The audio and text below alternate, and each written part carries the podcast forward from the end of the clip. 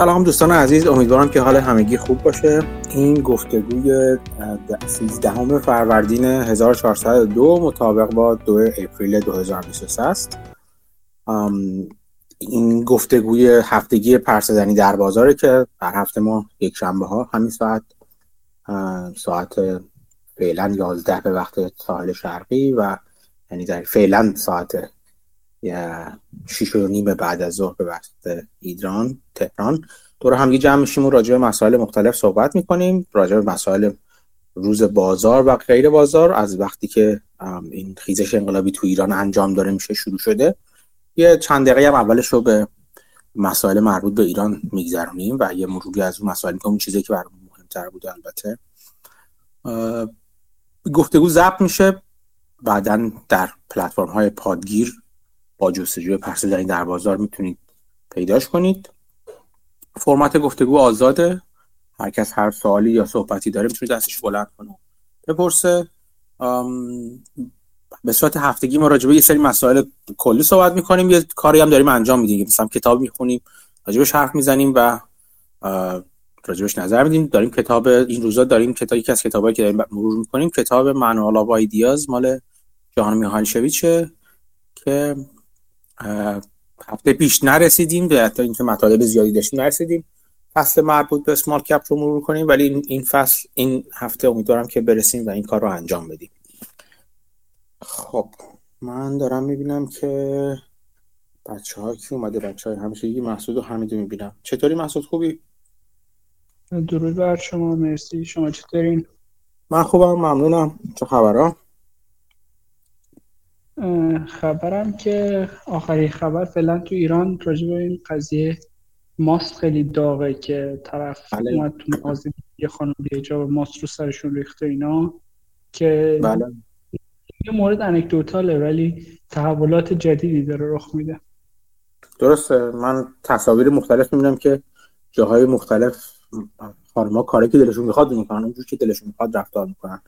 و خب خیلی این شجاع شجاعانه است واقعا. کاری که خیلی از ماها مردا شاید جرأتش نمی‌کردیم تا حالا انجام و اینا. کارهای انجام میدن که بسیار بسیار جای تقدیر داره. امیدوارم آقایونم پشت خانم ها در بیان و ازشون حمایت کنن.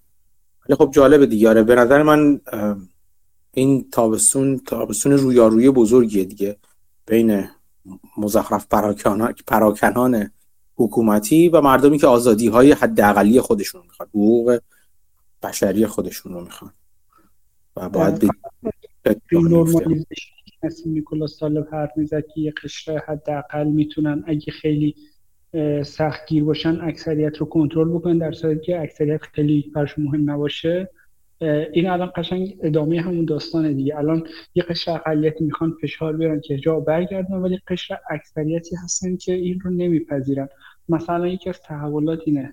طرف رو اسمش و شماره تلفنش و آدرس خونش رو در میارن اینترنت شیر می‌کنن که حالا که بد رفتاری کرده باید هزینهش رو بده. هزینهش چیه؟ که همیشه باید سایش رو بپاد که از پشت کسی نرد. یه مشتی لگدی تیری چاقوی چیزی و این داره هزینه رو می‌بره بالا. میگه حالا که شما بلد نیستی مثل انسان رفتار بکنی هزینه کارات رو خواهی داد و اینجوری نیست که بزنی و در بری. آره میگم حالا میگم من کنار این حالا این, این چیز اجتماعی من کم کم داره اون چیزی که پیش بینی کرده بودیم در مورد تورم و افزایش قیمت افزایش جهش در واقع قیمت ها کم کم داره خودشون نشون میده. و باید منتظر باشیم که مخصوصا یکی دو ماه که از یکی دو ماه شاید نگذره. یه چند هفته ای که شاید از عید و سال نو و هوای هوای عید و این حرفا بگذره منتظر این باشیم که افزایش قیمت ها تاثیر خودشون نشون بده و کم طاقتی مردم این عامل مضاعفی بشه بر کم طاقتی مردم و تحمل نکردن این قشر پررو و زورگوی حداقلی. و رویارویای مهمی مطمئنا انجام خواهد شد. من بعضی جاها می‌بینم که بعضی ها از آب گل‌آلود ماهی می‌گیرن و میگن این چیزیه که مردم این مردم رو در روی هم قرار دادن. این دستپخت فرضا معترضین حالا هر چی اسمش می‌خوام بزنن. اپوزیسیون گردن همه میندازن دیگه اینکه مردم رو در روی مردم قرار گرفتن. در حالی کسی نیست بگه یک طرفی که از این دو طرفی که رو رو در روی هم قرار گرفتن همون به قول قشر حداقلی که می‌خوان قوانین احمقانه خودشون رو قوانین که چه ارز کنن چیزی که برای خودشون حتی سازگار نیستش. اون زورگویی های حد حد اکثری اون قسمت حداقلی خودشون رو به یک حد اکثری از جامعه حق کنن. و خب بدیهتا طبیعی ترین و پرحقانیت ترین کاری که رو در روی اینا در بیای دیگه. نه اینکه تو سایت بنز پایین. پس اینکه تو خیابون یه نفر بزن تو سر شما و یا مثلا به شما تعرض کنه. بعد به شما هم که برگردی بگه چی میگه چه, چه, چه کار می‌کنی رو در روی رو قرار بگیری بهش بگی ببین مردم رو در روی هم قرار دادی. چی چی مردم رو در روی هم قرار دادی؟ اون قسمت حداقل از نظر مردم نیستن. تا زمانی که مثل انسان رفتار نکنن مردم نیستن. برای من کسی مردم رو رو در روی هم قرار نگرفته. اگر کسی قرار داده باشه کسی که این نظام زورگویی و غیر عادلانه رو برپا نگه داشته. اونم با زور نه حتی با رأی مردم یا خواست مردم.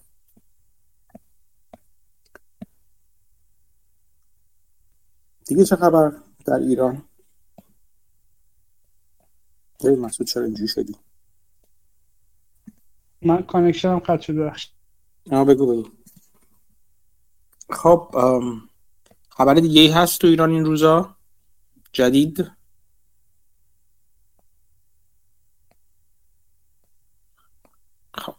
اگر چیزی موضوع دیگه نیست بریم سر وقت مباحث همیشه گیم.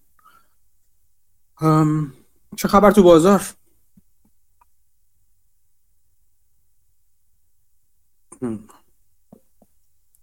مسعود که رفت حمید حمید چطوری؟ خوبی؟ بذار ببینم حمید چه خبره. جایی هست که بتونی صحبت کنه حمید. سلام. سلام حمید چطوری؟ بذار من پرمیشن گروه رو عوض کنم. فکر کنم روی این هستش که نیم پرس اوکی. مسعود اگه دوباره قطع شدی اومدی راحت تر این دفعه. چطوری حمید؟ خوبی؟ چه خبره ممنون. شما خوبی من خوبم مرسی. این هفته پادکست داشتی تو؟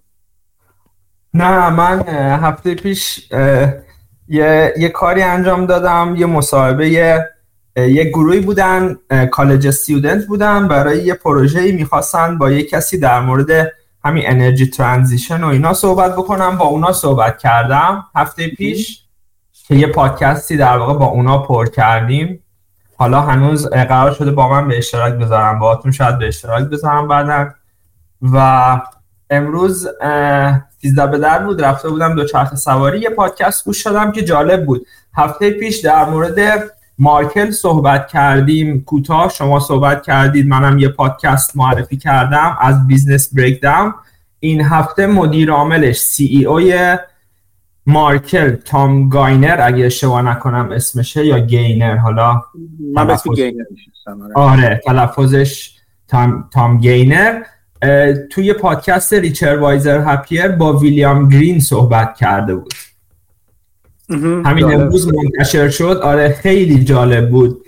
صحبت هایی که می‌کرد خیلی جالب بود. دید خیلی خوبی داره به نظرم. من که خیلی لذت بردم از گوش دادن پادکستش. حالا به اشتراک می‌ذارم. اگه کسی دوستاش می‌تونه بشنوه. مرسی. حتما این کار بکن.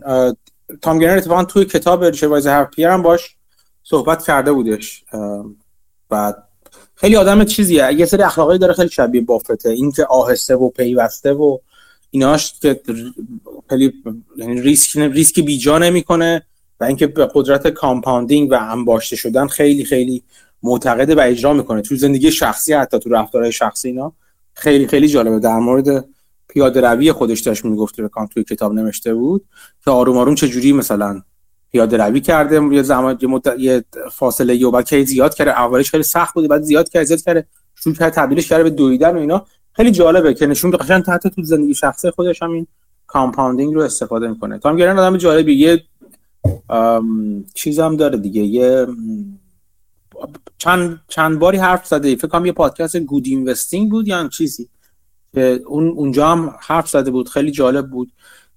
فکر می‌کنم با بیل, بروستر هم حرف زده یک بار. اگه کسی علاقه‌مند بیشتر بشنوه حرف این آدم رو. خیلی قدیمتر.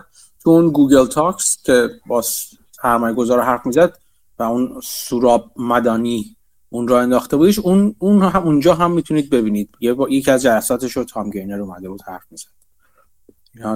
خلاصه این سر که بیشتر این آدم رو بشناسید و البته گزارش های سالیانه و نامه هایی که به سرمایه سهامداران می هم جای خوندن داره و جالب هستن. آره خود هم می‌گفت که نامه هاش جالبه یعنی حالا روبروی خودش می‌گفت. من نخوندم نمی‌دونم شما خوندی تا حالا نامه هاشو چجوریه مثل آره. مثل نامه های با دید کلی هم میده یا فقط در مورد کسب و کار خودشونه؟ نه راجع دید کلی هم حرف داره حرف می‌زنه توش. من اون چند تا خوندم همیشه چیزی از کلیت و راجبه حتی سرمایه گذاری و اینکه خودش حتی حتی اونجا که راجبه خودش حرف می‌زنه خود مارکل صحبت می‌کنه اونجا هم که چجوری می‌بینن قضیه رو؟ دو یعنی ماجرا رو چجوری دارن می‌بینن؟ چجوری سبک سرمایه گذاری می‌بینن؟ من توضیح کلی بدم. ما برای دوستانی که چون من زیاد شنیدم که دوستان میگن که بعضی وقتا نمی‌دونیم راجع به چی صحبت می‌کنی. مارکل یک شرکت بیمه ایه اصل شرکت بیمه است و البته فعالیت جانبی دیگه هم داره. یک جورهایی بر اساس الگوی برکشایر هاتاوی بافت ساخته شده. جزو شرکت بیمه خیلی خوب هستش و خیلی معروف هستش. و همون همون الگوی شرکت شرکت برکشایر داره ما چند بار صحبت کردیم راجع به اینکه برکشایر چه جور شرکتی و چه از بیمه خودش استفاده می‌کنه. از مفهومی به اسم فلوت حالا یا اسمش رو چی بذاریم؟ شناور پول شناوری که به صورت موقت وارد سیستم میشه و به عنوان حق و حق بیمه ها و یک جور وام بدون بهره هستش یا کم بهره هست چجوری استفاده می‌کنن. مدیر عاملش تام گینر هستش که حمید در موردش صحبت داره می‌کنه. در ایشون داره میگه که که چه حرفایی می‌زدن و توی توی اون از جمله جایی که گفتم من میشه حرفاشو دید توی نامه هاش هستش که حمید اشاره می‌کنه نامه های خیلی خوبی داره. من چند ماه همه نامه هاشو نخوندم خیلی منظم اونجور که نامه های بافت رو خوندم ولی چند تا نامه ای که خوندم رو من دوست داشتم همیشه. چیز جالبی است تو حرفاش چه چیزی برای جالب بود؟ حمید. حرفاش همون دید بلند مدتش برام خیلی جالب بود. ببخشید notification داره میاد من باید اینو بکنم. همون دید بلند مدتش در مورد compounding صحبت می‌کرد در مورد در مورد سهام خیلی خاصی صحبت نکرد. اما یه چیز جالب دیگه این بود که خب خودش هم توی برکشایر سرمایه گذاری کرده. از طرف فکر می‌کنم بافت توی واشنگتن پست اگه اشتباه نکنم توی هیئت مدیره یه پستی بهش داده. بعدا خود برکشایر مارکل رو خرید یعنی یه بخشی از سهام مارکل رو خریده توی مارکل سرمایه گذاری کرده. رابطه اینا خیلی جالب بود که حالا سبکشون مثل همه و همدیگه رو هم پیدا کرده بودن. برام جالب بود. یه مقدار در مورد زندگی شخصیش صحبت می‌کرد مثلا در مورد اثرات یه رابطه خوب یه relationship خوب حالا با زنش مثلا در مورد توی happiness خودش توی شادی خودش صحبت می‌کرد. یه چیزای جالب دیگه هم ویلیام گرین هم خب خیلی جالب مصاحبه می‌کنه. گفت که من اون موقعی که باها توی برای کتاب چند روزی با هم بودیم و با هم دیگه مصاحبه می‌کردیم می‌دیدم که خیلی آدم خصیصی هستی خیلی خصت به خرج میدی. مثلا زنش به ویلیام گرین گفته بود که اگه توی سفر مجبور بشیم دو, دو بعد غذا بیرون بخوریم این یه خورده حالش گرفته می‌شده. یا مثلا وقتی که می‌رفتن فرودگاه می‌گفت که توی فرودگاه هیچ وقت می‌گفت غذا نخریم چون گرونه. یا مثلا می‌رفته خرید خواروبار مثلا کارت تخفیف داشته یا می‌رفته از یه جایی که discount داشته مثلا خرید می‌کرده. گفت که این عادت تو کنار گذاشتی حالا که خیلی پولدارتر شدی یا نه؟ گفت نه. فقط تنها چیزی که کنار گذاشتم اگه لازم باشه برای guacamole پول بیشتر بدم اینو OK هم که بدم ولی برای چیزای دیگه نه. آره این بعد میگم که مثلا 15 سال یه تویوتا پریوس داشته. و مثلا ماشین خیلی خوبی نداشته و گفت ماشین تو عوض کردی گفت که آره عوض کردم یه دونه تویوتا رفور گرفتم اون پریوسر هم دادم به دخترم. یعنی یه خورده شخصی هم آره شخصی هم صحبت می‌کرد. اینکه دخترش مثلا رفته بوده حسابداری خونده بوده بعدا وسط های حسابداری اومده بوده به بابای گفته بوده من دوست دارم فایننس بخونم. همش در مورد بازار و کسب و کار و اینا نبود. یه بخشیش هم صحبت های این شکلی بود که باز برام جالب بود. در مورد آیاره اکانت خودش صحبت می‌کرد. می‌گفت که من 14 سالم که بود وال جورنال میخوندم. حدودا چهل خورده ای سال پیش اگه اشتباه نکنم. بعد می‌گفت که 45 سال پیش اگه اشتباه یعنی یه چیزی در حدود 60 سالشه دیگه آره. می‌گفت که اون موقع توی وال استریت جورنال خوندم که یه حسابی باز شده به اسم حساب آیاره دولت اینو اجازه داده که باز کن گفت من همون موقع یه, اینتر... یه سامر جابی پیش بابام انجام می‌دادم پولی که پدرم بهم داد و گذاشتم توی آیاره بعد از اون همیشه سعی کردم که اگر اون دو, هزار یا چهار هزار دلار سقفشو اگر درآمدی داشتم بذارم توی حساب آیاره هم. بعد می‌گفت که چه سهامی خریده بودی؟ یه سری از سهامایی که توی حساب آیارهش خریده بود و می‌گفت و می‌گفت که یه سری شرکت هستن که اصلا اینا نابود شدن. اما اون چندین تا انتخاب درستی که من داشتم و اینا کامپاوند شد طی این زمان بلند اصلا باعث شد که اون انتخابای اشتباهی که داشتم رو در واقع محو بکنه از قضیه و می‌گفت که الان حساب آیاره هم حدودا ده درصد نتورس همه که اینم عدد جالبی بود. آره خیلی زیاده. ای دوستان که نمی‌دونن حساب یکی یکی از انواع حساب بازنشستگی هست تو آمریکا برقراره. کشورهای مختلف چیزهای مختلفی دارن. آیاره یه حسابی که شما پولی که توش میرزید در واقع از مالیات معاف میشه سود دهیش و اینا خودش هم. و در نه که معاف بشه عقب میفته مالیاتی که ازش می‌گیرن تا زمان بازنشستگی. و خب می‌تونید توش خیلی پولتون رو اگر سود بده و کم کم انباشته بشه می‌تونید اون چیز پسنداز بازنشستگی خودتون رو ایجاد کنید. و اونایی که حالا آشنا نیستن این هست چند جور حساب بازنشستگی داریم 401k هست اصلا یا 401k هست که حالا بیشتر توسط خود شرکتی که توش کار می‌کنین مدیریت میشه این آیا یا خودتون می‌تونید مدیریت کنید که چی بخرید چی کار کنید اینا. تفاوت های کوچیکی دارن اینجوری با هم دیگه. یه چیزی الان به ذهنم رسید من بگم در مورد حالا اسمشو گذاشتم خصاصت. من من خیلی بهش خصاصت لزوما نمیگم. ولی یه یه صحبتی هست که میگن میگن که در مورد ولی اینوستر ها میگم. یا که ولی اینوستینگ یا حالا سبک سرمایه گذاری ارزش مبنا یا براتون به قول معروف باهاتون حرف می‌زنه یا به گروه خونیتون می‌خوره یا نمی‌خوره. نه از اول وقتی شما وارد بازار میشید یا براتون براتون وقتی همچین سبکی رو توضیح میدن که این برات چه اساسیه؟ و اساسی هست که سهامی رو زیر قیمتش بخرین. که فکر می‌کنین ارزشش بالاتر از اون قیمته. زیر قیمت زیر در واقع ارزشش بخرید به قیمتی زیر ارزش بخرید یا اصطلاحا تو همجوری میگن ارزش و قیمت فارسی با هم قاطی می‌کنن زیر قیمت بخرید چیزی رو بخرید که ارزونه از نظر شما و بعدا صبر کنید تا اینو به قیمت بالاتر بفروشید یا ازش همون استفاده ببرید که یک چیز یه سهامی با قیمت بالاتر هستش. این یه چیزی یا با شما با به قول معروف به گروه خونی شما می‌خوره و شما میفهمیدش و دقیقا درکش می‌کنید و میگین خب آره این راه منطقیه یا نمی‌خوره به گروه خونیتون. و از اول دنبال اون چیزهای زرقی برقی و زلم زیمبا هستین مثل اینکه شما برید توی فروشگاه و اینو می‌گفتن می‌گفتن که یکی از چیزایی که نشون میده به شما به گروه خونیتون می‌خوره که تو زندگی خود خودتون هم این حتی از قبل از اینکه وارد بازار بشید و وارد سرمایه گذاری بشید این یه جوری نشون میده. آیا منتظر حراج شدن کالاها هستین که بخریدشون آیا میرید مثلا توی فروشگاه کتاب دست دوم دنبال کتاب ارزون میگردید؟ مثلا یه کتاب می‌خوایم بخرید به اینکه نو بخرید دست دومش رو می‌خرید. بخواید که خب به نظرتون دلیل نداره کتاب نو بخرید وقتی همون کارو براتون می‌کنه که کتاب دست دوم می‌کنه. یا مثلا چه می‌دونم میگم دو منتظر حراجا هستید یا مثلا اگه لوازم مثلا فرض کنید برای شرکتتون یا دفترتون یا چیزی پایین دفتر و لوازم دفتر بگیرید در لوازم office بخرید میرید این جاهایی که دست دوم فروشی هستن می‌خرید.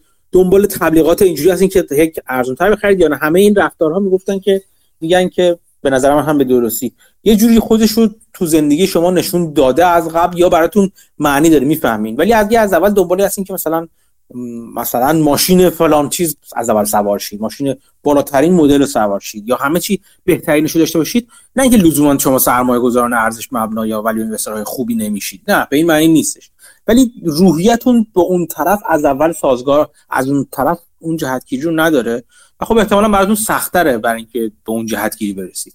اینو من زیاد دیدم خیلی زیاد دیدم. یعنی شما تو همه آدمای موفق نکنید حالا بعضیشون به حد تند روانه این کارو دارن که دیگه زیادی شروع در میارن. مثلا از از آسایش خودشون می‌زنن تا حدی که براشون داستانهای عجیب غریب درست می‌کنن. چون در مورد بافت داستانهای عجیب غریب ساخته بودن وقتی که مثلا موقع تو نیویورک بود مثلا هنوز تو نیویورک کار می‌کرد برای بنگرام یا مثلا یا اینکه چیز دیگه نشون میده خودش رو.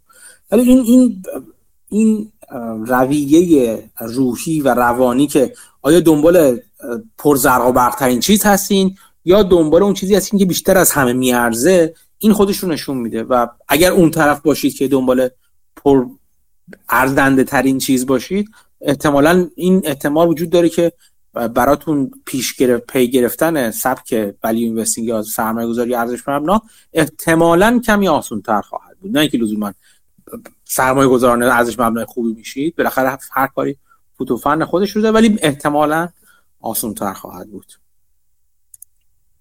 آره من من تصیب کنم البته استینجی نگفت من خودم گفتم خصاصت شاید باید این کلمه بهتری ولی خب ویلیام گیل هم مسلما از این کلمه استینجی استفاده نکرد. آره. در... نه یه نه, نه اونش که حالا مهم نیست ممکنه با هم شوخی داشته باشن استفاده هم بکنن اصلا از اون کلمه خیلی مهم نیستش. ولی آره. خب آره این اینجوری نیست ولی من میگم توشون دیدم کسانی هم دیدم که واقعا یعنی به نظر بیش از حد می‌رسه. این این اینجور رفتارشون. ولی خب ببین مثلا خیلی تو چیز دیگه. همونطور که مثلا ما میگیم تو سهام مثلا میگیم که یه سهامو چی می‌بینیم؟ چون سرمایه گذاری درست اون کسی که مالکیت یک سهامو مثل مالکیت یک بخشی از شرکت بدونه نه یه تیکه کاغذ یه عدد روی لپتاپش رو, رو کامپیوترش یا رو موبایلش که بالا پایین میشه. واقعا فکر کنه مالک بخشی از شرکته و داره مالکیت یک بخش شرکت رو می‌خره. خب؟ این قدم اول البته. قدم بعدی اینه که خب بفهمید خب این شرکت چیکار می‌کنه دیگه. چون ممکن بعضی بگن خیلی خوب من یه چیزی خریدم مالا باشه شرکت هستم ولی برام مهمه که اینو از من چقدر میخرنش بعدا. اگه جو اونوری بره که مثلا این فلان چیز خیلی خواهان داره جدا از اینکه فایده اون چیز چیه اصلا برام مهم نیست اون چیز چیه چه کار می‌کنه چه فایده ای داره. همین که گرونتر بفروشمش کافیه. حالا بعضا میان روی این اسم نکس فول رو می‌ذارن. یا اون ابله بعدی که می‌ذارن که کسی که حالا اصلا جدای از این که فایده اون دارایی که شما دارین چی هستش بخواد بخردش هم که قیمتش بره بالا به یه به نفر با قیمت بالاتر بفروشینش کافیه. ولی یه دستن که حالا اون کسی که واقعا از نظر من سرمایه گذار ارزش مبنا میگن خب این چیزی که من خریدم یه قسمتشو دارم چیه؟ کارش چیه؟ یه شرکته. خب شرکت ها کارشون چیه؟ اینکه پول در بیارن. خب؟ یعنی باید رو داشته باشن. سود بدم حالا من همونطور که مالک از بخش از اسم شرکت هستم یک قسمت از سودش هم مال منه دیگه. بنابراین تو اون بخش خودم اگر نگاه کنم کارش کار اون پولی که من دارم که برای من پول در بیاره. اگه پولی در نمیاره یا ضرر داره می‌کنه یا قرار نیست مثلا پولی در بیاره عملا اون چیزی که خریدم بیفایده است. ارزشمندی اون دارایی رو با چی میسنجم؟ با نسبت اون پولی که برای من در میاره به اون پولی که بابتش دادم. خیلی بخواد یک دلیلی که میگن اینجوری نگاه کنید خیلی مهمه و تمرین برای اینکه اینجوری نگاه کنید خیلی مهمه. یکی دو بار من نوشتم راجبش حرفای بافت رو نقل قول کردم که بافت میگه که شما باید فرض کنید که واقعا اینجوری بشن که چرا؟ باید فرض کنید که کل شرکت رو خریدید یعنی اگه به شما میگن که مثلا سهام مثلا فلان سهام تسلا نه چنده صد خورده ای هر چقدر که هستش. آیا مثلا شما میگین مثلا سهام تسلا رو امروز سهام علی بابا رو بگید مثلا. سهام علی بابا رو خریدم 100 مثلا 10 دلار مثلا. بعد بگی خب چرا اینو خریدی؟ اگر حرفشون در این راستا بود که دو نقطه که سهام 10 دلار 110 دلار علی بابا به این معنی که کل شرکت انقدر قیمتش هست. مثلا انقدر میلیارد دلار قیمتش هست. و من دارم یه شرکت انقدر میلیارد دلاری رو می‌خرم که داره انقدر سود میده به ما سهامداران خودش. حالا چند میلیارد دلار؟ خب مثل اینکه من انقدر بذارم مثلا cash flow مثلا فرض کن 10 درصد cash flow یک شرکت مثلا چند صد میلیاردی رو می‌خرم که یک انقدر چند ده میلیارد به ما داره سود میده. اگه رفت تو این مایه حرف زدن ممکنه حالا حرف عددی که می‌زنه عددی درستی نباشه یا باشه یا شما سرش بحث داشته باشید. اگه به این سمت رفت نشون دیگه رو می‌فهمه داره چی کار می‌کنه به چی داره فکر می‌کنه. ولی گفت برای اینکه به نظر میاد که علی بابا داره سهامش بالا میره و یا طرف داره از یک دنیای دیگه حرف می‌زنه به سرمایه گذاری ربطی نداره اون دنیایی که ازش داره حرف می‌زنه. همینم تو چیز سهام عادی دیگه. همه این مقدمه گفتم که اینجا این این رو در واقع بگم که ارزندگی مهمه. وقتی من از کتاب حرف می‌زنم برای یک نفر که سیم کشی مغزش اونوریه میگه خیلی خب من یه کتابی رو دارم می‌خرم. بسیار همالی. این کتابو برای چی دارم می‌خرم؟ مثلا کتاب درسیه. من کتاب درسی می‌خوام برای کتاب درسی دانشگاه دیگه. می‌خوام براش مثلا تمریناشو ببینم سر کلاس بخونم. سال دیگه بزنمش دور چون به دردم نمی‌خوره. یا بفروشمش بدم بره. به, به،, به کار من نمیاد. خیلی هم عالی. خب این کتاب آیا نو با دست دومش برای من فرقی داره کارده کاردهیش؟ اون سودی که ازش می‌برم؟ نه چندان. این یه ذره کثیف‌تر حالا یه ذره چروک شده یه طرفش یه ذره مثلا صفحه‌اش یه ذره کثیف کل کثیف‌تر از کتاب نو به زرق و برقی نو نیست. ولی مطالب همون مطالب تغییری نکرده. حالا من تو کتاب قرار نیست مثلا حل کنم. اگه توش خطی یادداشتم گذاشته منو دیوانه نمی‌کنه رو مخ من ممکن نره. برای من کتاب دست دوم همون پولی رو به من میده اینجوری شما نگاه کنید. همون سودی رو به من میده که کتاب نو به من میده. فرقش اینه که من بابت این یک سوم قیمت نو رو پرداخت می‌کنم. بنابراین نسبت سودی که به من میده و قیمتی که بهش پرداخت براش پرداخت می‌کنم در مورد این کتاب بالاتره. پس من اینو می‌خرم این بیشتر میارزه. همین در اگه ببینیم کسی همین در مورد همه چیز دیگه زندگیش کار می‌کنه که اگه من یه از یه ماشین چی می‌خوام؟ یه نفر میگه خب من از این ماشین بگی من من شیک بودن اینا می‌خوام اوکی تو اون حرفش کاملا درسته. بنابراین اگه بره مثلا لامبورگینی بخواد بخره یا ماشین نو فلان بخره درسته. ولی اگه بگیم من از ماشین کاربردش برای من حالا یه ماهش بگیم ذوق کردم با مثلا چیزه ذوق کردم با این ماشین اینجوری دارم تو خیابون منو نگاه کنن و ایناست. ولی بعد دیگه یه شناختی که از خودم دارم تکراری میشه برای من. کاربرد دیگه نداره. یه نفر ممکن براش داشته باشه مثلا طرف ممکن نفر کارش فروش باشه. میگه همین که من با این ماشین درب داغون نرم جایی برام مهمه. خب؟ که منو چجوری می‌بینن؟ چون به کارم به پولی که بعدن در میارم تاثیر می‌ذاره. اونم یه حدی داره. میگه خیلی خوب. تو چقدر ماشین خوب؟ باید بنز سوارشی؟ یا مثلا یه تویوتا نو سوارشی هم کافیه؟ یا یه هیوندای نو هم سوارشی کافیه؟ اینا همه با هم دیگه قیمته که می‌پردازی فرق داره ولی فایده که به تو میرسونن یکی هم. همینه میگه تو دست دومش. مثلا میگه خب من می‌خوام ماشینم فقط منو از اینجا ببره اونجا. اگرم قرار برم جای خیلی خاصی برم می‌تونم ماشین کرایه کنم مثلا. یعنی برم یه روز ماشین مثلا کرایه کنم. و جز اون خیلی تفاوتی برای من نداره. اون نقطه بهینه رو پیدا می‌کنم اونقدر بابتش پول میدم. چون عددی شده یه فوایدی که برای من داره یه عددی میشه و من سعی می‌کنم قیمتی که بابت اون عدد می‌پردازم بابت اون سود ممکنه روی سود روانی هم سعی می‌کنم قیمتی بذارم مثلا. میشه این عدد. قیمت ماشینم این خواهد بیشتر از اون یعنی بالاتر از قیمت بالاتر از ارزش پول دادم. این به این معنی نیست که همه آدمو در مورد ماشین مثلا دارم یک جور باید ماشین سوارشن نه. ولی باید بگردن قاعدتا دنبال جای نقطه بهینه که براش پول میدن. فرقش با بازار سهام خیلی واضح هست دیگه. تو بازار سهام ماشینا سهام زرق و برقی ندارن. سهام برای شما افتخار آبرویی نمیارن. سهام داشتن یک سهام به شما پول بیشتر چون میگم پرستیژ بیشتری نمیده که پول بیشتری در بیاری. داشتن سهام از این نظر فقط به درد می‌خوره که سودی که به شما میدن چقدر هست؟ اون earning yield یا بازدهی سودی که داره به شما یا cash flow yield شون نسبت cash flow به قیمتی که پرداخت می‌کنید اینجوری سلام. اینجوری وقتی نگاه کنید قضیه براتون متفاوت میشه. سلام آقا مهدی سلام. صدای من رو دارید؟ بله. من خیلی خوشبختم که خدمتون هستم. اگر دوست داشتین در این مورد یه چند دقیقه راجع به تیپ های شخصیتی و اینکه چه تیپ های شخصیتی علاقه من هستم به ولیو اینوستینگ صحبت کنیم من در خدمتون هستم. مرسی ممنون. بحث خیلی خیلی جالبیه. بله بحث مطمئنم بحث جالبی هستش. خب حالا هر زمان خواستیم می‌تونم خواهش می‌کنم خواهش بذارید به چیزمون برسیم به اون مباحث از پیش تعیین شده برسیم. اگه من کم پر حرفی اجازه بده بعد به اینجا هم برسیم. چون از نظر منم خیلی جالبه منم همینطور. برای منم خیلی جالبه این قسمتش. برگردیم به همین همین چیز دیگه ای داشتی در مورد گینر یا چیزایی که در طول هفته شنیدی و خوندی؟ آره در مجموع خیلی پادکست جالبی بود. در مورد همین شناخت عمیق از کسب و کارهایی که می‌خوایم بخریم صحبت می‌کرد. می‌گفت که یه جایش یه جمله جالبی گفت تو ذهن من مون گفت که چیزایی که به ما آسیب می‌زنن ندانسته هامون نیستن. چیزایی که ما فکر می‌کنیم می‌دونیم اما خوب نمیدونیمشون. می‌گفت ما از اینجاها در واقع آسیب می‌بینیم. به خاطر همین می‌گفت که شناخت عمیق خیلی مهمه و میگم کلا پادکست جالبی بود. چند جا هم ویلیام گیرین یه تیکه هایی بهش انداخت که مثلا می‌گفت که امیدوارم که مارکل و برکشایر بخره. مثلا شاید شاید خودت ساکسسور مثلا وارن بافت باشی. و گفت که می‌دونم که مثلا جل جلی دونات خیلی دوست داری. سر jelly donut با هم دیگه شرط میبندیم. و گفت که امیدوارم حالا jelly donut ی که من برات می‌خرم برای اتفاق دیگه ای باشه نه برای همچین اتفاقی که مارکل بخواد توسط برکشایر خریداری بشه و من برم مثلا توی برکشایر.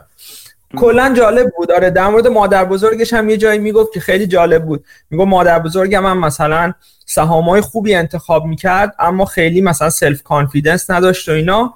بعدا هم که مرده گویا به این یه چیزی در حدود 25 هزار دلار بهش ارث رسیده به همین تام. بعد می‌گفت که من با این سهام مارکل رو خریدم. می‌گفت اون موقع سهام مارکل نمی‌دونم 250 دلار بوده. چقدر بوده؟ تقریبا هزار تا سهام مارکل خریده بوده با اون پولی که از مادر بزرگش بهش ارث رسیده بوده و می‌گفت هنوزم اونا رو دارم و اینجوری مثلا جنریشن ولس مثلا می‌گفت اینجوری به وجود میاد که ما حواسمون باشه با پولایی که حتی به اون می‌رسه مثلا چی کار می‌کنیم. و کلا جالب بود به نظرم گوش بدید. نکات خیلی خوبی داره. در مورد چیزای دیگه هم تو برانس بخونی تو به ما بگی. آره هنوز وقت نکردم متاسفانه. باشه. در مورد در مورد تیک تاک بود. تیک تاک آره. آره با مشکلات زیادی مواجه شده. مدیر عاملش رفت توی سی اوش رفت توی فکر می‌کنم مجلس امریکا. سال جواب کردن ازش. به نظر می‌رسه که در آستانه چیز باشه در آستانه بند شدن توی امریکا باشه. یه چیز جالبی هم که بود یه مصاحبه با سی اوش کرده بودن توی پادکست جورنال. این مال دو هفته پیش بود اگه اشتباه نکنم من توی توییتر گذاشته بودم. اونجا صحبت می‌کرد می‌گفت که ما تقریبا دو میلیارد دلار خرج کردیم. یه پروژه‌ای به اسم تگزاس project تگزاس یه همچین چیزی اگه اشتباه نکنم. انجام دادن که اومدن اوراکل رو استخدام کردن. کد کد تیک تاک رو در اختیار اوراکل گذاشتن که اوراکل بتونه کد اینا رو ببینه به عنوان یه addition در واقع. و کل data ها هم الان توسط اوراکل data های توی امریکا داره توسط اوراکل ذخیره و manage میشه و هر کسی هم که بخواد به data ها دسترسی داشته باشه از طریق اوراکل باید باشه و فقط کسایی که امریکاییان یا گرین کارت امریکا رو دارن می‌تونن به این data ها هم دسترسی داشته باشن. یعنی می‌گفت ما کارهای خیلی زیادی کردیم که که جواب بدیم به این دغدغه حالا سیاست گذاره امریکایی اما خب چند روز بعدش رفت توی رفت توی مجلس امریکا و اون سوال جوابایی که ازش شد و یه سریاش واقعا مزهک و خندهدار بود. اما خب از تمام این جلسه هایی که این مدیر عاملا میرن توی مجلس ازشون سوال جواب میشه معمولا چند ده دقیقه سوال جوابای خنده هم در میاد. اینم یه بخشیش همین جوری بود. در مورد این توی بارنز نوشته بود من هنوز نخوندم. در مورد کوین بیس هم دیدم نوشته بود چون که کوین بیس هم یه جورایی داره تحت فشار قرار می‌گیره. دوباره مسائل اگه اشتباه نکنم سم بنکمن فرید و یه سری چیزهای دیگه به اونا گفتن و کوین بیس هم گویا یه سری رشوه ها داده بوده توی چین و اگه اشتباه نکنم در مورد اینم یه مقاله بود که هنوز وقت نکردم بخونم. یه چیز جالبی که دیدم و یه چیز جالبی که شنیدم یه پادکستی بود که شما معرفی کرده بودید به اسم فاوندرز قسمت آخرش در مورد برنارد آرنات بود اگه اشتباه نکنم که سی ای اوی چه که الان پولدارترین فرد توی دنیاست. در مورد زندگی این و تصمیماتی که گرفته بوده و کارهایی که کرده بوده صحبت می‌کرد. اون برام جالب بود و یه ویدیویی دیدم از وال استریت جورنال توی یوتیوب به اسم این سری ویدیوهاش The Economics of اسمشه. میاد business های مختلف و خیلی به شکل خلاصه مثلا این business model شون رو توضیح میده و چه ویژگی هایی داره business model شون که تونستن متمایز باشن. دو تاش برام خیلی جالب بود. یکیش رستوران چیک فیله بود و یکی دیگهش سفورا بود. سفورا که retailer لوازم آرایشی بهداشتیه که خودش هم یکی از زیر مجموعه های LVMH این دوتا رو دیدم برام جالب بود. حالا به اشتراک می‌ذارم اگه کسی دوست داشت ببینه چیزای دیگه که شنیدمم چیز خیلی خاصی نبود. هفته پیش مجلس امریک مجلس که نه دولت امریکا اجازه انجام شدن یعنی شروع کار کونوکو فیلیپس توی ویلو پراجکت رو داد. این به نظرم یه چیز جالبی توی مارکت انرژی بود که ویلو project یه پروژه نفتی توی آلاسکا اگه اشتباه نکنم توی نزدیکای قطب شمال توی Arctic Circle در واقع که خیلی بحث برانگیز شده بود و از مدت ها پیش کونوکو فیلیپس می‌خواست شروع بکنه و بعدا که دولت بایدن اومده بود روی کار کلا pause شده بود و حالا اخیرا دولت بایدن گفته که کونوکو فیلیپس می‌تونه اونجا حفاریاشو شروع بکنه. برام جالب پروژه بزرگیه. خب به نظر می‌رسه در ادامه این باشه که قبلا یه مقاله جالبی من خونده بودم که انقلاب شیل امریکا داره به دوران افول خودش نزدیک میشه. چون که این سازندهایی که بیشترین تولیدا ازشون می‌شده و اون سویت اسپات ها و اینا اکثرا حفاری شده و دیگه چاها اونجوری که باید بازده ندارن operational cost شون بیشتر شده fracturing بیشتری باید انجام بشه. عمر چاها کمتر شده چون خب فواصلشون از همدیگه داره کمتر میشه و اینها به نظر می‌رسه که توی حداقل دولت آمریکا داره به این نتیجه می‌رسه که نفت همچنان نیاز خواهد بود و باید استقلالشون رو توی این مسئله حفظ بکنن امنیت انرژیشون رو حفظ بکنن. اینم که حالا توی آلاسکا و اینا اجازه شروعش رو دادن با مخالفت محیطیستی ها همراه بوده اما خب به نظر می‌رسه تصمیم گیریشون بر مبنای واقع بینی از آینده و بازار انرژی باشه. البته خب جنت یلن اگه اشتباه نکنم توی اون سخنرانی که داشت می‌گفت که تقصیر دولت بایدنه تقصیر دولت ترامپه که ما الان مجبور شدیم که این پروژه رو شروع بکنیم. البته خب چیزی که من سرچ کردم این زمین ها از مدت ها پیش لیز داده شده بود به کونوکو فیلیپس و گویا این قراردادهای لیزشون هم یه جوریه که خیلی با مالکیت فرقی نمی‌کنه. یعنی اگر در نهایت دولت امریکا نمی‌خواست اجازه شروع پروژه رو بده کونوکو فیلیپس می‌تونسته بره دادگاه و به احتمال خیلی زیاد کونوکو فیلیپس برنده می‌شده. اما خب یه استفاده اینجوری هم کردن و گفتن تقصیر دولت قبلی بوده که اینم باز چیز جالبی بود برام. همین تقریبا همین. حالا اگه چیز خاطرم اومد دوباره میگم چیزایی که تو ذهنمه الان اینا بود. مرسی ممنون. خیلی چیز خلاصه خوبی از سرخط خبر بودش. یه راجع اون چیکیفلی من خیلی جالب برام بدونم. حتما میرم اون ویدیو رو نگاه می‌کنم. چیکیفلی یه چیزی هست یه, یه ش... چیز از ساندویچ های مرغ و اینجور چیزا میده. یعنی قبل محصولات و غذاهای راجع به مرغ میده. خیلی کسب و کار و در صاحبان خیلی چیزی هم خیلی پر سر و صدایی هم داره از این نظر. یه تعداد زیادی مخالف داره. مخالفان حالا تو گیومه اگه اخلاق محور داره. چه اون کسانی که میرن بابت حقوق حیوانات و یا اینکه حیوانات رو گوش نخورین و اینا اعتراض می‌کنن. چون صاحبانش خیلی مذهبی و مذهبی تیر و راستی هم هستن از این نظر مخالفین سخت. یعنی موافقین سخت جنین و مخالفین موافقین آزادی های جنسی و غیر و غیره. خیلی باشون مشکل دارن به خاطر موضع گیریشون چند وقت یه بار دعوا اینا سرشونه. ولی به شدت سودآور این چیزشون این کسب و کارشون و خیلی هم سخت franchise میدن. از جمله چیزایی که میگن اینکه apply کردن برای گرفتن franchise Chick-fil-A سختتر حتی از قبول شدن تو دانشگاه هاروارد. یعنی اپلیکیشن یعنی admission گرفتن تو هاروارد میزانش به نسبت کسایی که apply می‌کنن چیزتره. نسبت قبول شدگان به کل اپلای کنندگان اقدام کنندگان برای قبولی تعدادش عدد بهتری هست تا کسانی که اقدام می‌کنن برای گرفتن یه شعبه مجوز شعبه چیکوفیله و قبول میشن. خلاصه کسب و کار خیلی خیلی خیلی جالبی از همه جور نظر. چه از نظر خود کسب و کار و سوددهی و اینا چه از نظر دراما و ماجراها و هواشیش از این نظر برای منم جالبه که حتما اون ویدیو رو ببینم و کلا برام چیز جالبیه. موجود جالبیه. به شما هم توصیه می‌کنم. راجبش بخونید. آره در مورد سخت بودن گرفتن چیزش هم چیزایی که گفتی رو دقیقا می‌گفت. و جالب اینه که چقدر منوش محدوده. منوش خیلی محدوده و اینقدر موفقه برام خیلی جالب بود.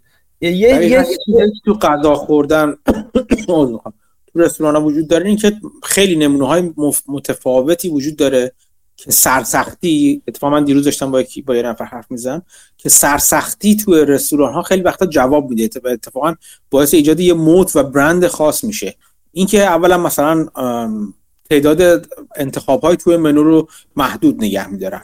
کتابی هست به اسم Paradox of Choice که اصلا راجع به همین حرف که وقتی زیاد باشه تعداد انتخاب ها گیج کننده و اذیت کننده است و طرف دوست نداره اصلا. همین که انتخاباش محدود باشه اگه از کیفیت راضی باشه اونجا رو ترجیح میده به جایی که بره یک عالم انتخاب داره و توش گیج میشه. و خب این, این اصلا کلا این ماجرا از نظر روانشناسی بسیار جالب هستش. توی سرسختیش مثلا مثلا توی تا که می‌دونم تو مونترال مثلا یه چیز هست یه ساندویچی هست که خیلی ساندویچ ساده میده هیچ اصلا چیز خاصی نیستش. ولی مثلا یه, یه چیز جالبی گذاشتیم که مثلا ما حاضر نیستیم ساندویچمون رو چاقو نصف کنیم. چیزی به همین مسرقی این شده برند رستوران و خیلی اصلا میگن یا بریم فلانجا که مثلا همچین خلبازی دارن تو خودشون. حالا ممکنه خیلی از خودشون منطقی باشه ولی یک سرسختی های اینجوری خیلی وقتا حتی جواب بده یعنی حاضر نشه طرف مثلا یه منو رو اضافه کنه یه منو رو تغییر بده یک آیتم منو رو تغییر بده تو چیزش تو منوی خودش. یه وقتایی میگم همراه با زمان جلو رفتن راه حل بقاست. یه وقتایی اتفاقا سرسختی و عوض نشدن و اون حفظ اون اصلیت و اصالت رمز موفقیت میشه. این توی رستوران خیلی به شکل‌های بامزه و جالبی بعضا خودشون نشون میده. توی همین دسته چیپوتله هم تقریبا یه همچین ویژگیهایی داره. همین ویدیوی Economics of مال چیپوتلش هم من شیر می‌کنم. این چیپوتله و چیکفیله رو کنار هم دیدن شاید یه به قول خارجی ها اینسایت خوبی بده. چون چیپوتله هم من نرفتم ولی اونجوری که توی این ویدیو می‌گفت اونم انتخاباش محدوده و ولی توی همون انتخابای محدود بسیار میشه کاستومایز کرد. این مثلا یه DNA ویژه ویژه‌ای برای مثلا Chipotle اینو می‌گفت و یه بخش دیگه روی روی چیزای در واقع اینترنتی خیلی مثل که Chipotle قبل از پاندمی سرمایه گذاری کرده بود. توی توی پاندمی تقریبا تا 50 درصد فروشش رو بعد از پاندمی الان فروش آنلاین تشکیل میده. یه جاهایی اومده دیگه رستوران کوچیک می‌زنه که فقط اوردرایی که از قبل توی اپش مثلا داده شده رو میشه پیکاپ کرد. اونم برام جالب بود. این ستا رو من حالا شیر می‌کنم اگه کسی دوست داشت ببینه. مرسی. آره ببینید اینو. حتما چیپوتله که میگه غذای مکزیکی رستوران حالا تقریبا فست فود مانند غذای مکزیکی که منم خیلی دوست دارم اتفاقا. یعنی غذای مکزیکی خیلی جالبه. هم به صورت رپ داره یعنی میپیچن لای نون اون غذاشون رو لای تورتیا میپیچن. هم چیز داره هم به صورت بول به صورت کاسه ای که همه اون برنج و لوبیا و فلان و فلان رو هم قاطی می‌کنن. میگم شکل های چند جور غذا بیشتر نداره ولی اینا قابل کاستماایز کردن که میگه مسعود یعنی که چند جور اینگریدین یعنی طرف میگه من لوبیا می‌خوام برنج کم می‌خوام برنج قهوه‌ای می‌خوام توی خودش قابل تغییر هستن. ولی اینکه چند نوع چند تا کتگوری غذا داره خیلی محدود هستش و این کار رو ساده می‌کنه براشون دیگه. از اون طرف می‌تونید البته مقایسه کنید از یه طرف دیگه اتفاقا هفته گذشته حرف از Starbucks بود. یکی از چیزهای جالب Starbucks که من بدم میاد از به نظر من مسخره است ولی طرفداراشو داره. یعنی من در این که می‌فهمم یعنی من خوشم نمیاد ولی کسی هستن اتفاقا طرفدار این موضوعش هستن. همین customize چیزای custom شده یا شخصی سازی شده نوشیدنی های شخصی سازی شده درست کردن مثلا اینکه قهوه من قهوه می‌خواد توش نمی‌دونم شیرش به جای شیر معمولی شیر کم لاکتوز باشه یا شیر بادون باشه بعد شیرین کننده است به جای مثلا شکر مثلا سیروپ شربت فلان چیز باشه. اینو هی تغییر می‌کنم به نظر من من من درکش نمی‌کنم. ولی خب اصلا مهم نیست که من درکش نمی‌کنم. مهم اینه که طرفداران پراپا قرص و سرسخت خودش رو داره یعنی مهم اینه که اون گوشه خودتون رو توی بازار پیدا کنید و اون گوشه که تو برای شما یعنی با, با, با مدل کسب کار شما می می‌خونه رو به خودتون وفادار کنید این این راه پیروزیه دیگه کلا. اون قسمت رو از دست ندید. مثلا همونجور که در مورد کوکاکولا هفته پیش صحبت کردیم اگر خوب بفروشین اونجا رو و برند قوی داشته باشین اولا می‌تونین افزایش قیمت های ورای تورم بدید و اون بخش وفادار به دلیل همون وفاداری قبول می‌کنن از شما. و نکته بعدی این هستش که حتی لازم نیست رشد پیدا کنه. کافیه با رشد جمعیت جلو بره. همین که شما از تورم جلوتر هستین باعث میشه که سرمایه گذاری شما سرمایه گذاری خیلی خیلی خوبی باشه. مدل کسب و کار خیلی جالب هستن. مخصوصا در مورد غذا مخصوصا در مورد غذا که همیشه هیجان انگیز هستن. مرسی حمید از اشتراک داشتن اون ویدیو منم توصیه می‌کنم حتما نگاه کنی خود منم نگاه خواهم کرد. یه پادکست دیگه هم که شنیدم شاید برات جالب باشه توی Business Breakdowns جیم چانوس اومده بود در مورد تز شورت خودش روی data center ها صحبت می‌کرد. می‌گفت که چرا به نظر من business model data center ها یه business model تحت خطریه data center های فیزیکی. و چرا اینا خیلی گرونن و اینا گویا یه position short ی گرفتن؟ اینم اگه کسی به data center ها و به این حوزه علاقه داشته باشه اونم می‌تونه پادکست جالبی براش باشه. چون جیم چنوس هم یه short seller معروفیه که اونم جالب بود برام. آره مرسی. آره این جیم چنوس تقریبا تقریبا یک سال پیش این position short رو داره. منم همون موقعی که تقریبا باز کرده بود یکی دو بار راجبشون نوشتم و حرف زدیم. این این نکته چیز جالبیه. اینم اینم موضوع جالبیه برای دنبال کردن. مرسی. بریم سراغ مسعود. چطوری مسعود؟ درود بر شما. من فقط دو تا نکته بگم تا حمید هست. یکی فکر کنم ویلیام گرین به جای stinginess و اینا کلمه frugal رو به کار می‌بره. frugality رو معمولا به کار می‌بره. برای کسایی مثل بافت یا مثل تام گینر فکر کنم که حالا تفاوتش می‌تونید search کنین جای مختلف تفاوت متفاوتی نوشته ولی مثلا من ترجمهش می‌کنم که طرف خرجش میاره پایین بدونی که مثلا کیفیت زندگیشو بیاره پایین یا اینکه خرجش میاره پایین ولی به دیگران آسیب نمی‌زنه از دیگران استفاده نمی‌کنه. ولی استرینجینس یعنی اینکه براش احساسات بقیه هم مهم نیست و ممکن از بقیه هم استفاده کنه برای اینکه هزینه خودش رو بیاره پایین تر و اون کلمه فروگار رو که با کلاستر به کار می‌بره براشون در مورد بحث کربن اینا هم همین یه پادکست جالب داره در مورد geoengineering گذاشته بود Journal که یه کمپانی بود که می‌خواست مثلا تو هوا گاز سولفور مثلا پخش کنه اگه اشتباه نکنم که این باعث میشه که جلوی اثر گلخانه رو بگیره تا حدی. مثلا مثلا عینک آفتابی فرض بکنید. و حالا کلا بحث controversial یه یعنی بحثی که خیلی نظرات خیلی متفاوت در راجع به geoengineering. ولی شاید topic جالبی برای یکی از پادکستات هم باشه. آره اونو شنیدم. جالب بود برام.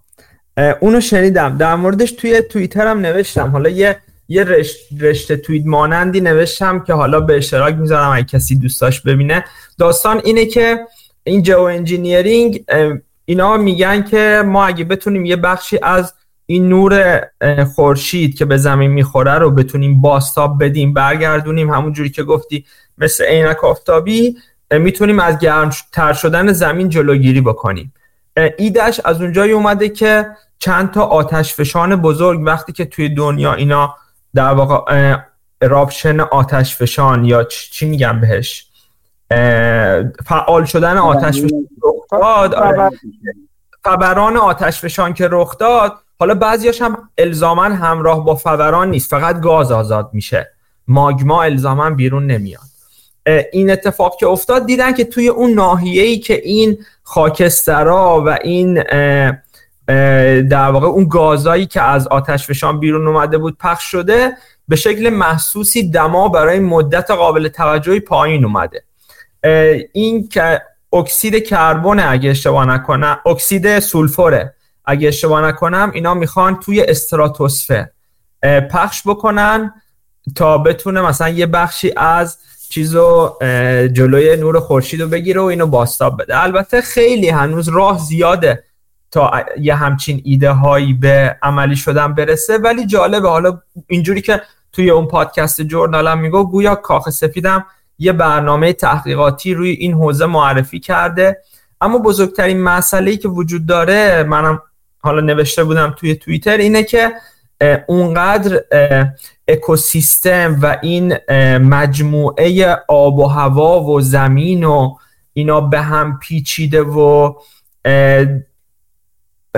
غیر قابل به راحتی درک کردنه که یه عده میگن شاید ما اگر یه پیچی رو یه جایی بتابونیم یه جای دیگه یه دیزاستری یا یه اتفاق طبیعی ناگوارتری بخواد رخ بده. مثلا می‌گفت که شاید اگر یه این کار رو بالا سر تگزاس انجام بدیم باعث مثلا عوض شدن مثلا جریان های اقیانوسی و عوض شدن پترن بادها توی زمین و مثلا شدیدتر شدن باران های موسمی توی مثلا نواحی شرق آسیا بشه.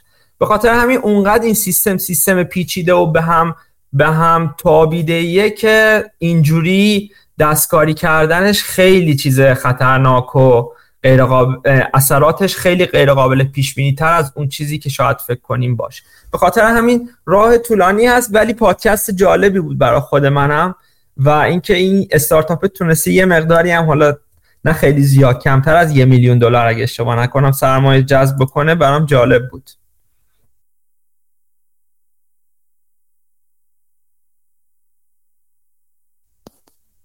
آره فکر کنم امکان اینو داره که مثلا بارون اسیدی و اینا بیاد و کلا unintended consequences همون جوری که گفتی وحشتناکه دیگه. یعنی احتمالا عملی نیست.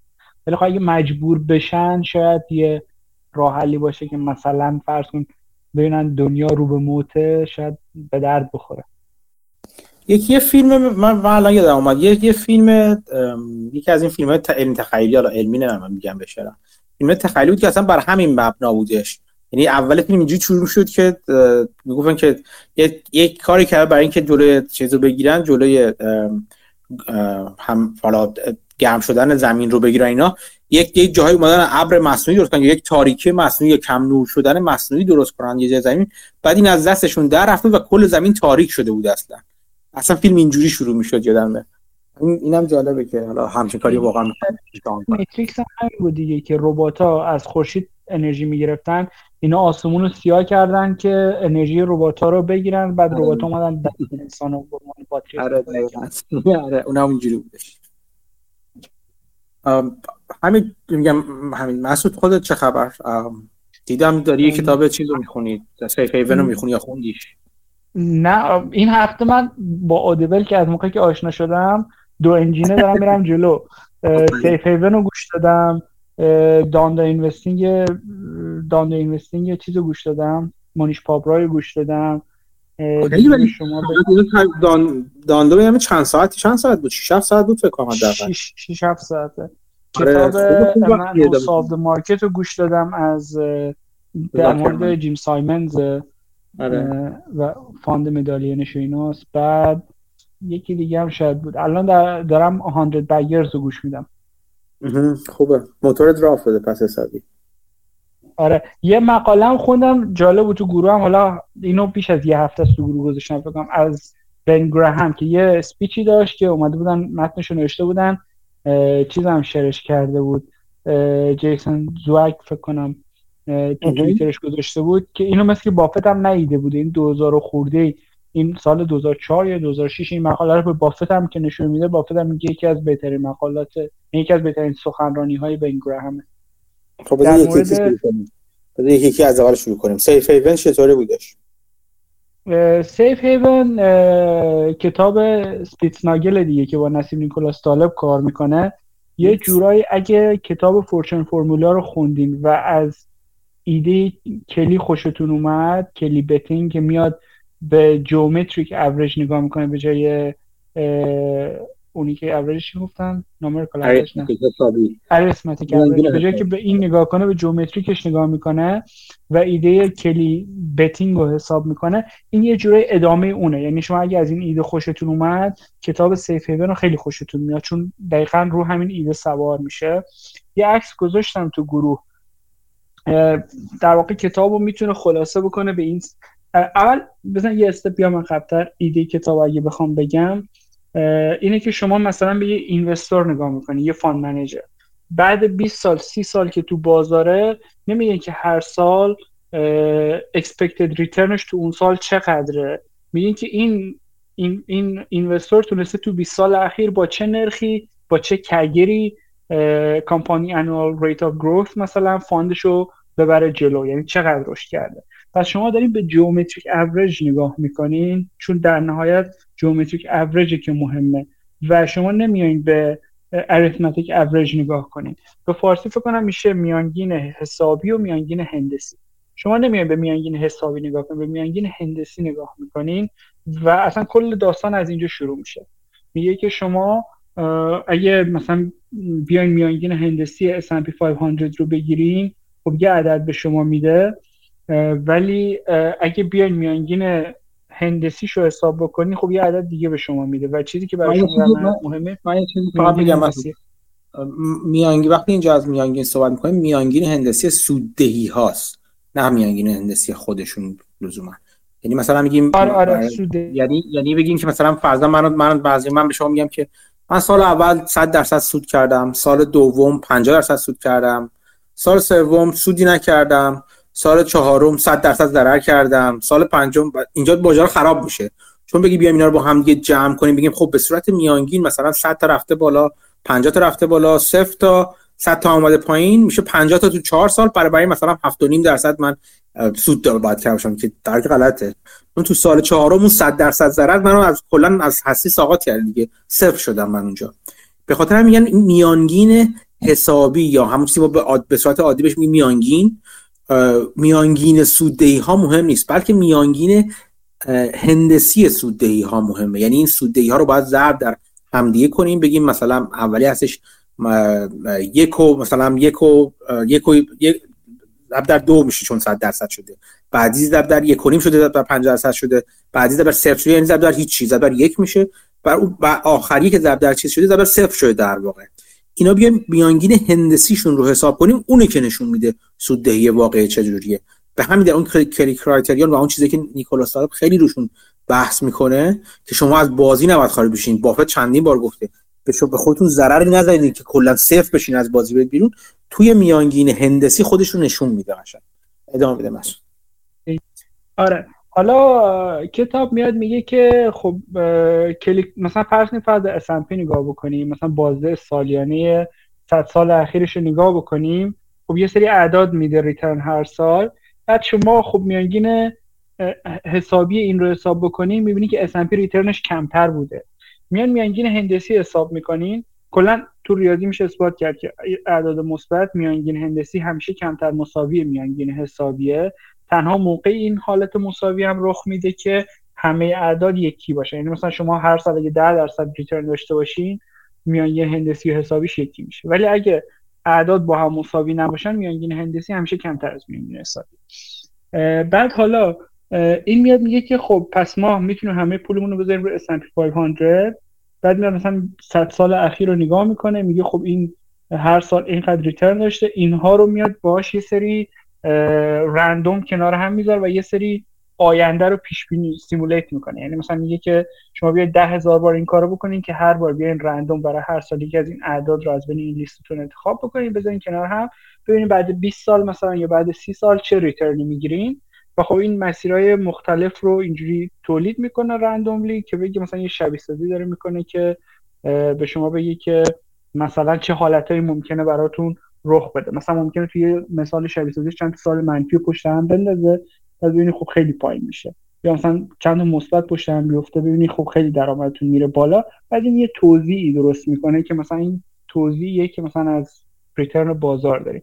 شما یه حالت اینه که کل پولتون رو بذارین و اون توضیح رو بگیرین و یه میانگین حسابی داره یه میانگین هندسی داره یه مثلا میدین داره و غیره.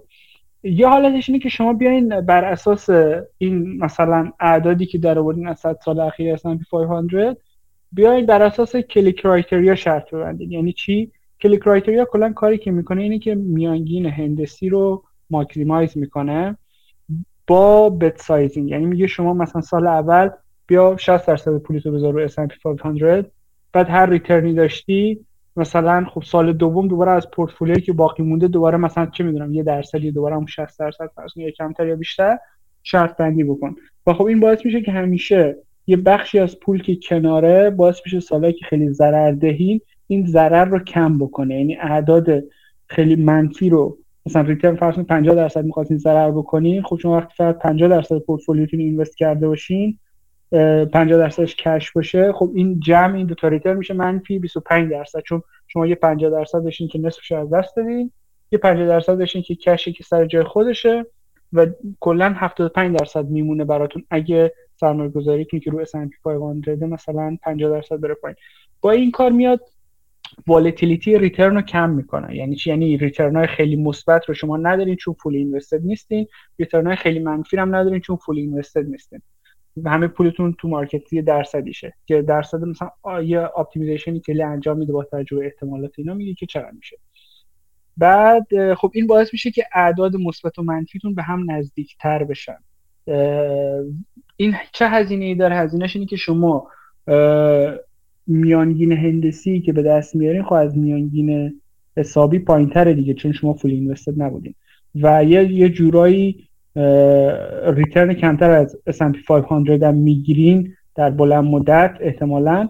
و حالا مثلا این کتاب میگه که خب پس این بهترین راه لزوما نیست. یه نکته دیگه می‌خواستم. آها کلا Kelly کاری که می‌کنه اینه که median رو maximize می‌کنه. یعنی چی؟ یعنی شما فرض بکنید حالت مختلف می‌تونه براتون رخ بده تو سناریو مختلف return مختلفی می‌گیرید.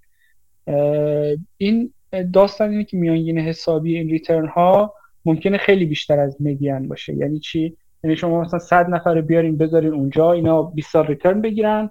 بعد بیاین بگین این 100 نفر رو به ترتیب بچینین از یک تا 100 اون نفر وسطی پنجاهمش براتون مهمه. یعنی می‌خوام حداقل 50 نفر بیش از این return رو بگیرن. median اون رو maximize می‌کنه Kelly ولی مثلا میانگین حسابی اینجوری نیست دیگه. میانگین حسابی میاد expectation رو maximize expectation جمع حسابی رو maximize مثلا یه مثال براتون بذارم. شما فرض کنید 100 نفر دارین ثروت های مختلف دارن یکیشون میشه بیل گیتس 99 تا دیگهشون به هیچ جا نمی‌رسن. اصلا یا دعواشون پولشون ثابت میمونه یا صفر میشه. و این میانگین حسابی خیلی خوبی داره ولی مدین خیلی بدی داره. چرا؟ چون یک نفر عدد خیلی بالایی گرفته میانگین حسابی رفته بالا ولی شما مدین رو که بگید یعنی 100 نفر رو به ترتیب بچینید نفر پنجاهمش رو نگاه کنید ببینید نصف افراد از چقدر پایین تره یا نصفش از چقدر بیشتر بودی که نه عدد خوبی نشد.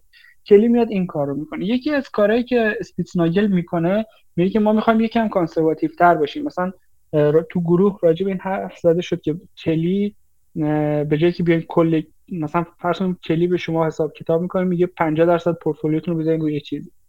شما یه موقعی میان هاف کلی میرین. یعنی مثلا اگه کلی میگه 50 درصد من میام 25 درصد می‌ذارم. یعنی کم کمتر می‌کنیم سایز اون شرط بندی رو این باعث میشه که اگه محاسباتون اشتباه باشه کلا اگه از حدی که کلی میگه یکم بیشتر شرط بندی کنه خیلی ضرر می‌کنه. یعنی اصلا optimal نیست. خاطر بعضی میان عدد کمتری میگن تو کتاب اسپیتسناگل میگه که مثلا half Kelly یعنی فرض بکنید که مثلا به جایی که median رو maximize بکنین شما اومدین مثلا صدک 25 رو maximize کرد یعنی بگی کاری بکنم که 75 نفر از این 100 نفر از یه حدی بیشتر درآمد داشته باشن اسپیتسناگل میاد صدک پنجم رو maximize می‌کنن یعنی میشه یه درصدی از شرط بندی کلی رو مثلا حساب کنید محاسباتش مثلا بر اساس S&P 500 اینا که بگیریم فکر کنم مثلا می‌گفت صدک پنجم تو این شبیه سازیایی که مثلا می‌کرد که گفتم چجوری انجام می‌داد مثلا می‌شد دو نیم درصد مثبت ریترن داره. اون میومد با مثلا کلی اینو می آورد چهار نیم درصدش می‌کرد. یعنی صدک پنجم رو ماکسیمایز می‌کرد یا میورد مثلا رو چهار نیم درصد که روش مختلف رو با هم مقایسه کنه که مثلا رو بخش از پورتفولیو رو رو پول بذاره یا رو طلا بذاره فرض بکنی یا رو bond بذاره short term bond یا long term bond و اینا رو مقایسه می‌کرد. کلا ایده ای که داره دنبال می‌کنه اینه که میگه که ما به جایی که کل پولمون رو بذاریم مثلا رو S&P 500 یه درصدیش رو باید بذاریم روی safe haven ی روی هجی ولی این هجه نباید برای ما هزینه داشته باشه. یعنی نباید return ما رو کم بکنه. ما می‌خوایم که return مون رو نگه داریم یا حتی بیشترش بکنیم در مقایسه با کسی که کل پولمون رو گذاشتیم رو S&P 500 ولی این safe haven هم داشته باشیم که صدک پنجممون رو هم maximize بکنیم. یعنی احتمال این که return ی که ما بگیریم خوب باشه خیلی بره بالاتر. چون فرض کنیم median فرض کنیم مثلا شما یه میلیون دلار می‌ذارین median میشه 100 میلیون دلار بعد 20 سال. ولی اگه شما بد شانس باشین خب اون مدین رو نمی‌گیرین. ممکنه خیلی کمتر از اون رو بگیرین. این میگه که از هر 100 نفر 95 نفرش از یه حدی بالاتر. من اون حد رو می‌خوام ماکسیمایز بکنم.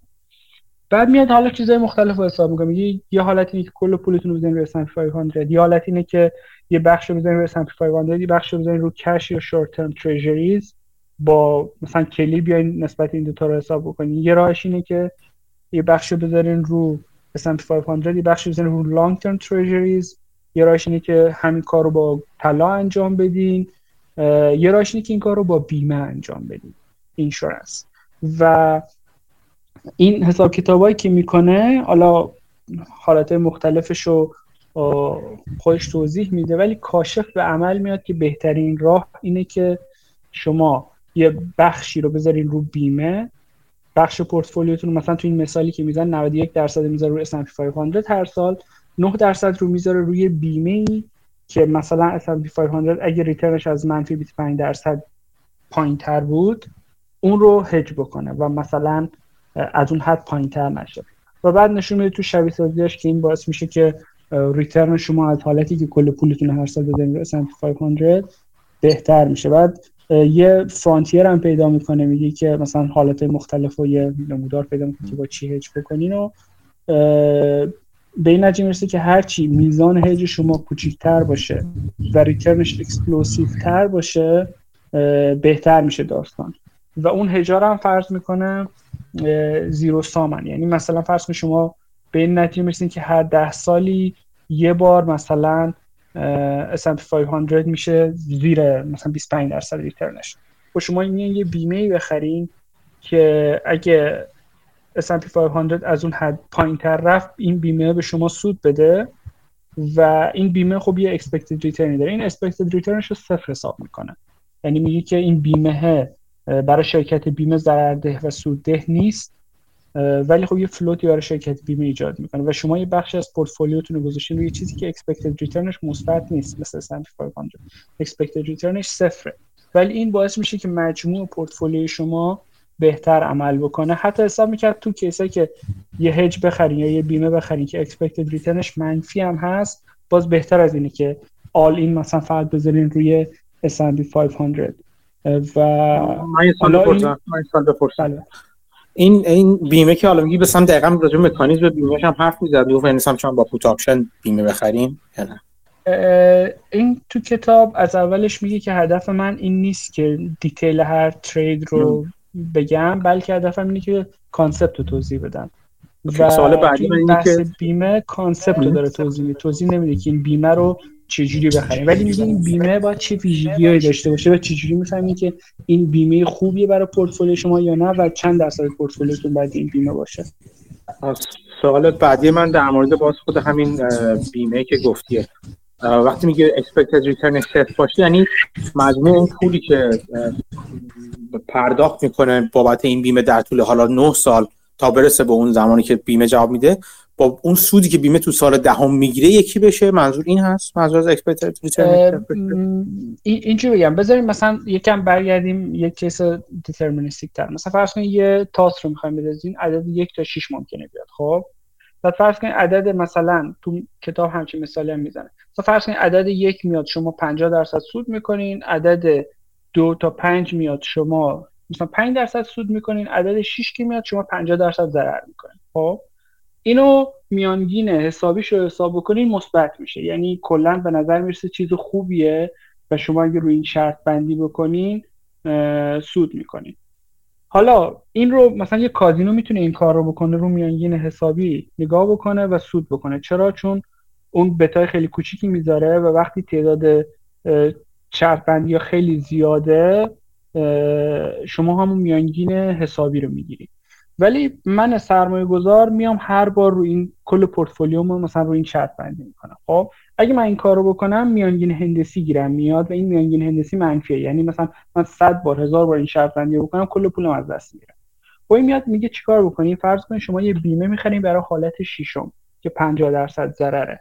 که اگه خب این حالت شیشم یک شیشم مواقع رخ میده دیگه درسته؟ خب و وقتی هم که رخ داد چقدر ضرر می‌کنی؟ شما مثلا 50 درصد پورتفولیوتون رو ضرر می‌کنید پس می‌تونید expected returnش رو حساب کنید میگی خب یک شیشم ضرب در مثلا منفی نیم میشه منفی 5 شیشم درسته؟ خب حالا میگه که من وقتی که این حالت رخ میده بیمم باید مثبت 5 شیشم بهم بده که مجموعی دو تا صفر بشه. این اسمشو می‌ذاره زیرو اکسپکتد ریترن یعنی این بیمه رو شما اگه هزار بار بخرین آخر اون هزار بار انتظار میره که نسودی کرده باشین نظره. خب خب. همین. من پس همین دیگه. در واقع پول ضررهای قبلی شو در میاره. آره. آره. درسته؟ دقیقا. پول ضرر قبلیشو در میاره ولی لزومی هم نداره این اتفاق بیفته. مثلا حساب می‌کنه که اگه شما خوششانس باشین و اون عدد 6 هیچ وقت رو نشه همچنان این بیمه نباید ضربه زیادی به پورتفولیو بزنه پورتفولیو باید خوب عمل بکنه یعنی agnostic باشه به اینکه اون crisis رخ بده یا نه. چون مثلا بعضی سناریو ممکنه یکی بچینه که مثلا اگه S&P 500 هر 10 سال یه بار یا 5 سال یه بار crash بکنه این این روش اینوستینگش خیلی خوبه. ولی اگه crash نکنه می‌بینی که خیلی underperform می‌کنه S&P 500 این چیزی که اینا دارن مثلا پریچ می‌کنن تبلیغ می‌کنن تو کتاب سیف هیون اینه که اگه اون حالت بد رخ نده نباید برای شما مهم باشه. یعنی شما باید اگناستیک باشین به اینکه اون کرش رخ بده یا نده. و بعد در واقع داره چیکار می‌کنه؟ مثلا تو همین مثال تاسه مثال خیلی خوبیه چون درکش راحت تره مثلا شما یه حالت داشتین که یک میاد 50 درصد سود می‌کنین دو تا پنج میاد مثلا 5 درصد سود می‌کنین 6 میاد 50 درصد ضرر می‌کنین. این عددها اختلاف اون 50 درصد سود و 50 درصد ضرر زیاده. وقتی که شما بیاین این بیمه رو بخرین چه اتفاقی میفته؟ یه درصدی از پورتفولیوتون رو می‌ذارین رو اون بیمه و یعنی شما فول اینوستر دیگه نیست. فرض کنید 90 درصد پورتفولیوتون می‌ذارین رو اون بیمه. 10 درصد شد و 90 درصد می‌ذارین رو خود شرط بندی. چه اتفاقی میفته؟ اگه عدد یک تا پنج بیاد شما سود می‌کنین ولی یکم کمتر اگه عدد 6 بیاد شما ضرر نمی‌کنین. و اتفاقی میفته این اعداد return شما به هم نزدیکتر میشن پس اون میانگین هندسی میره بالاتر. با اینکه یکم میانگین حسابی اومده پایینتر.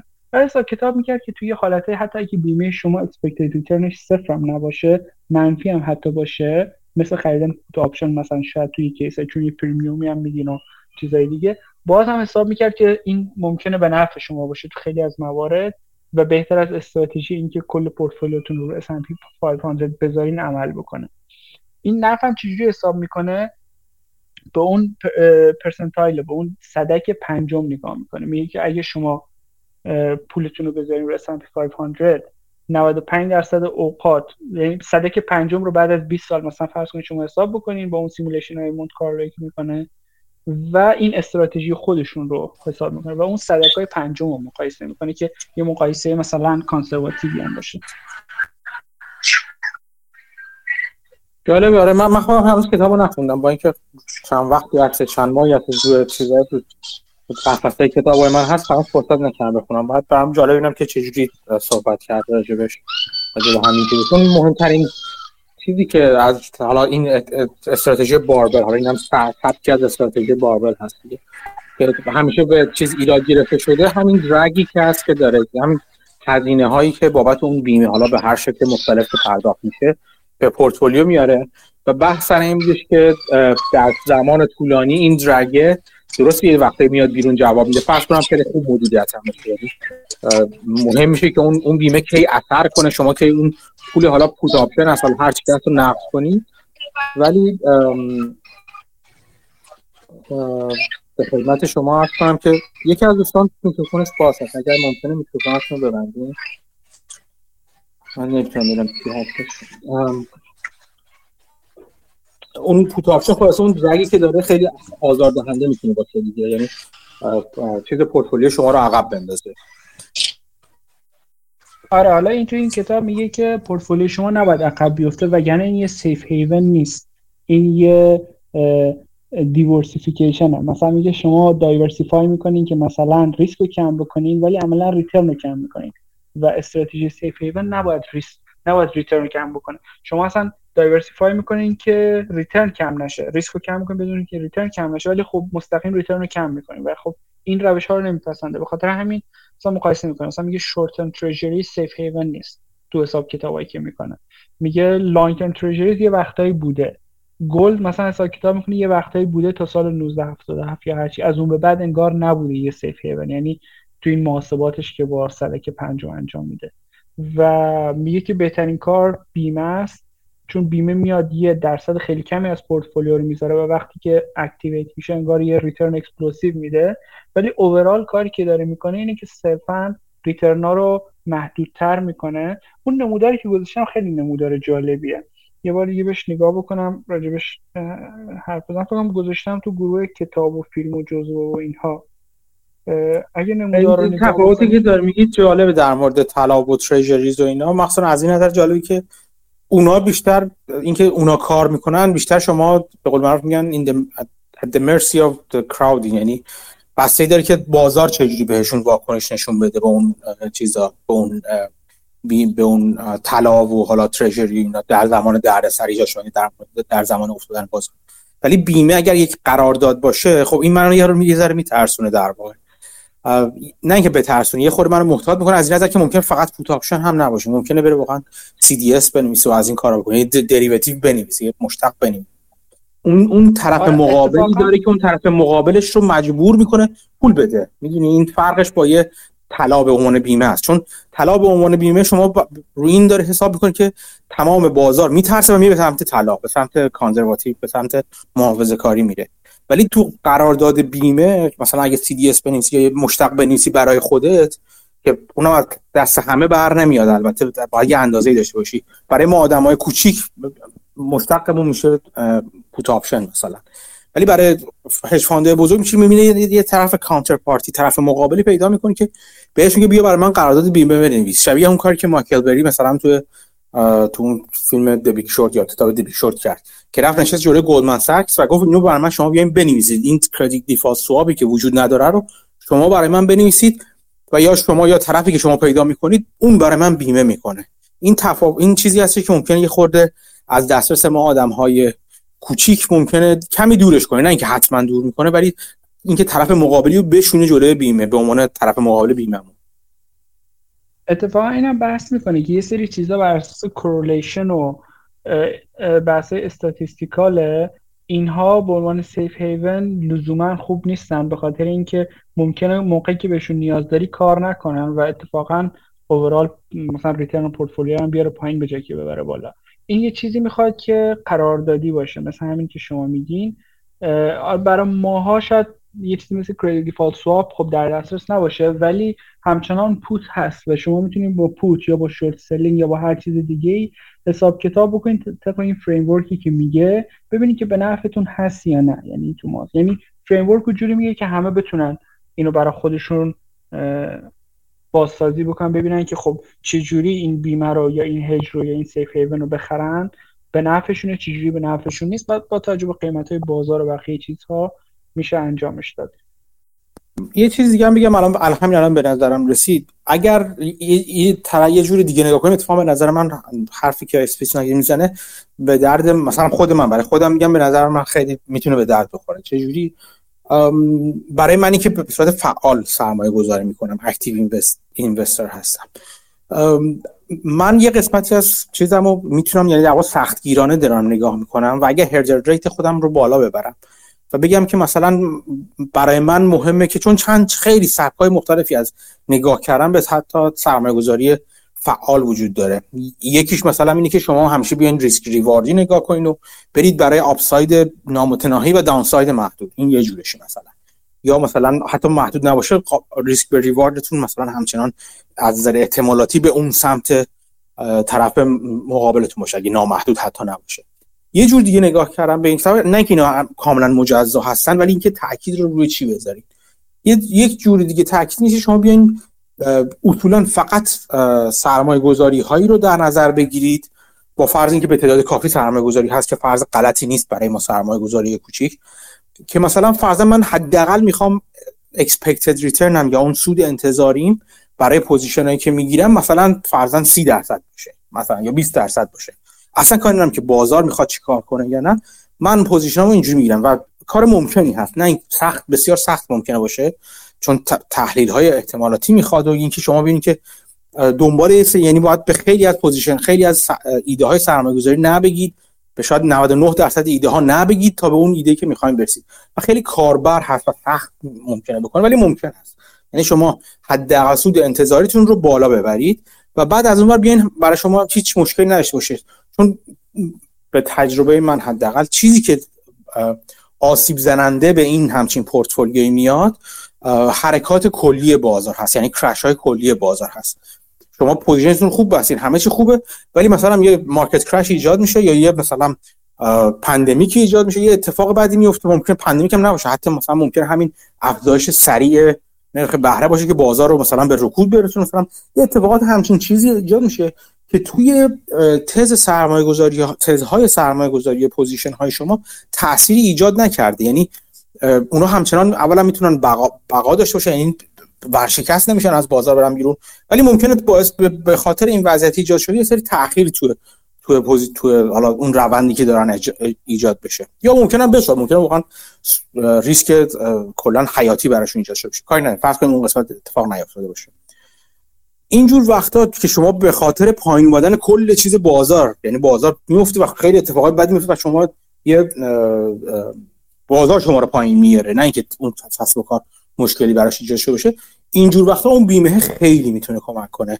نه نه توی بالا بردن ریترن یا کم کردن ضرر اون سال یا اون مثلا چند ماه اون اهمیتی اصولا نداره. اصلا اهمیت نداره و کسی که دیده بره مدت داره بلکه برای اینکه اون موقع اتفاقا وقتی که شما نیاز دارید به اینکه پول نقد بیشتری داشته باشید که یا به position تون اضافه کنید یا اینکه position جدید بگیرید. چون تو اون دردسرات ایده های خیلی خوب و جالبی میاد بیرون میادش. توی بازار که می‌تونه سود خیلی سریع و خوبی داشته باشه تو یکی دو سال بعدش. این اتفاقا می‌تونه خیلی جذاب باشه از این نظر. یعنی با دید rate نگاه کردن چون همیشه دعوا سر این بوده که با این با این دید با, با مثلا بین AQR و مثلا طالب اون دعوایی که یه بار من گذاشته بودم بگو مگوهاشون رو بر سر این بودش که آقا جان اگه S&P بگیریم مثلا بهتره حتی S&P خالی. به خاطر اینکه این درگ و این در واقع نشتی که پولی که بابت بیمه داره میدین اگه طولانی مدت بشه می‌تونه بازدهی شما رو کم کنه. ولی اگه بیایم بازی رو بچرخونیم بگیم مثلا من نمی‌خوام خودم با S&P مقایسه کنم از اول. چرا بیام مثلا خودم با S&P مقایسه کنم که درگم درگ روی S&P باشه؟ drag من بذار روی چیزی با hurdle بالاتر باشه پر ریسکر از نظر مثلا چیز از نظر آماری یعنی ممکنه تلاطم داشته باشه یا هر چی ولی برای من کم ریسک تره از نظر من اون دعواهای همیشگی بین تعریف ریسک کم ریسک تره بیایم بیا بذار drag مثلا یک درصد دو درصد یه در سال من رو بذارم روی چیز 20 درصدی روی روی hurdle rate 20 درصدی. این می‌تونه خیلی کار کار کارستانی ممکنه بتونه بکنه. یعنی این چیزی که به ذهن من می‌رسه. آره ایده های مشا... یعنی صحبت ها هولوش همین چیزایی که میگین. این نموداری که من گذاشتم تو گروه تو قسمت جزء مقاله کتاب اینا سه تا نمودار داره. یعنی یه عکسی که سه تا نمودار داره. خط اولش حالتی که همه رو رو S&P 500 گذاشته باشین که یه دیستریبیوشن داره. دو تا خط عمودی هم داره. یه اوریج میانگین حسابی داره یه میانگین هندسی یه میدین داره.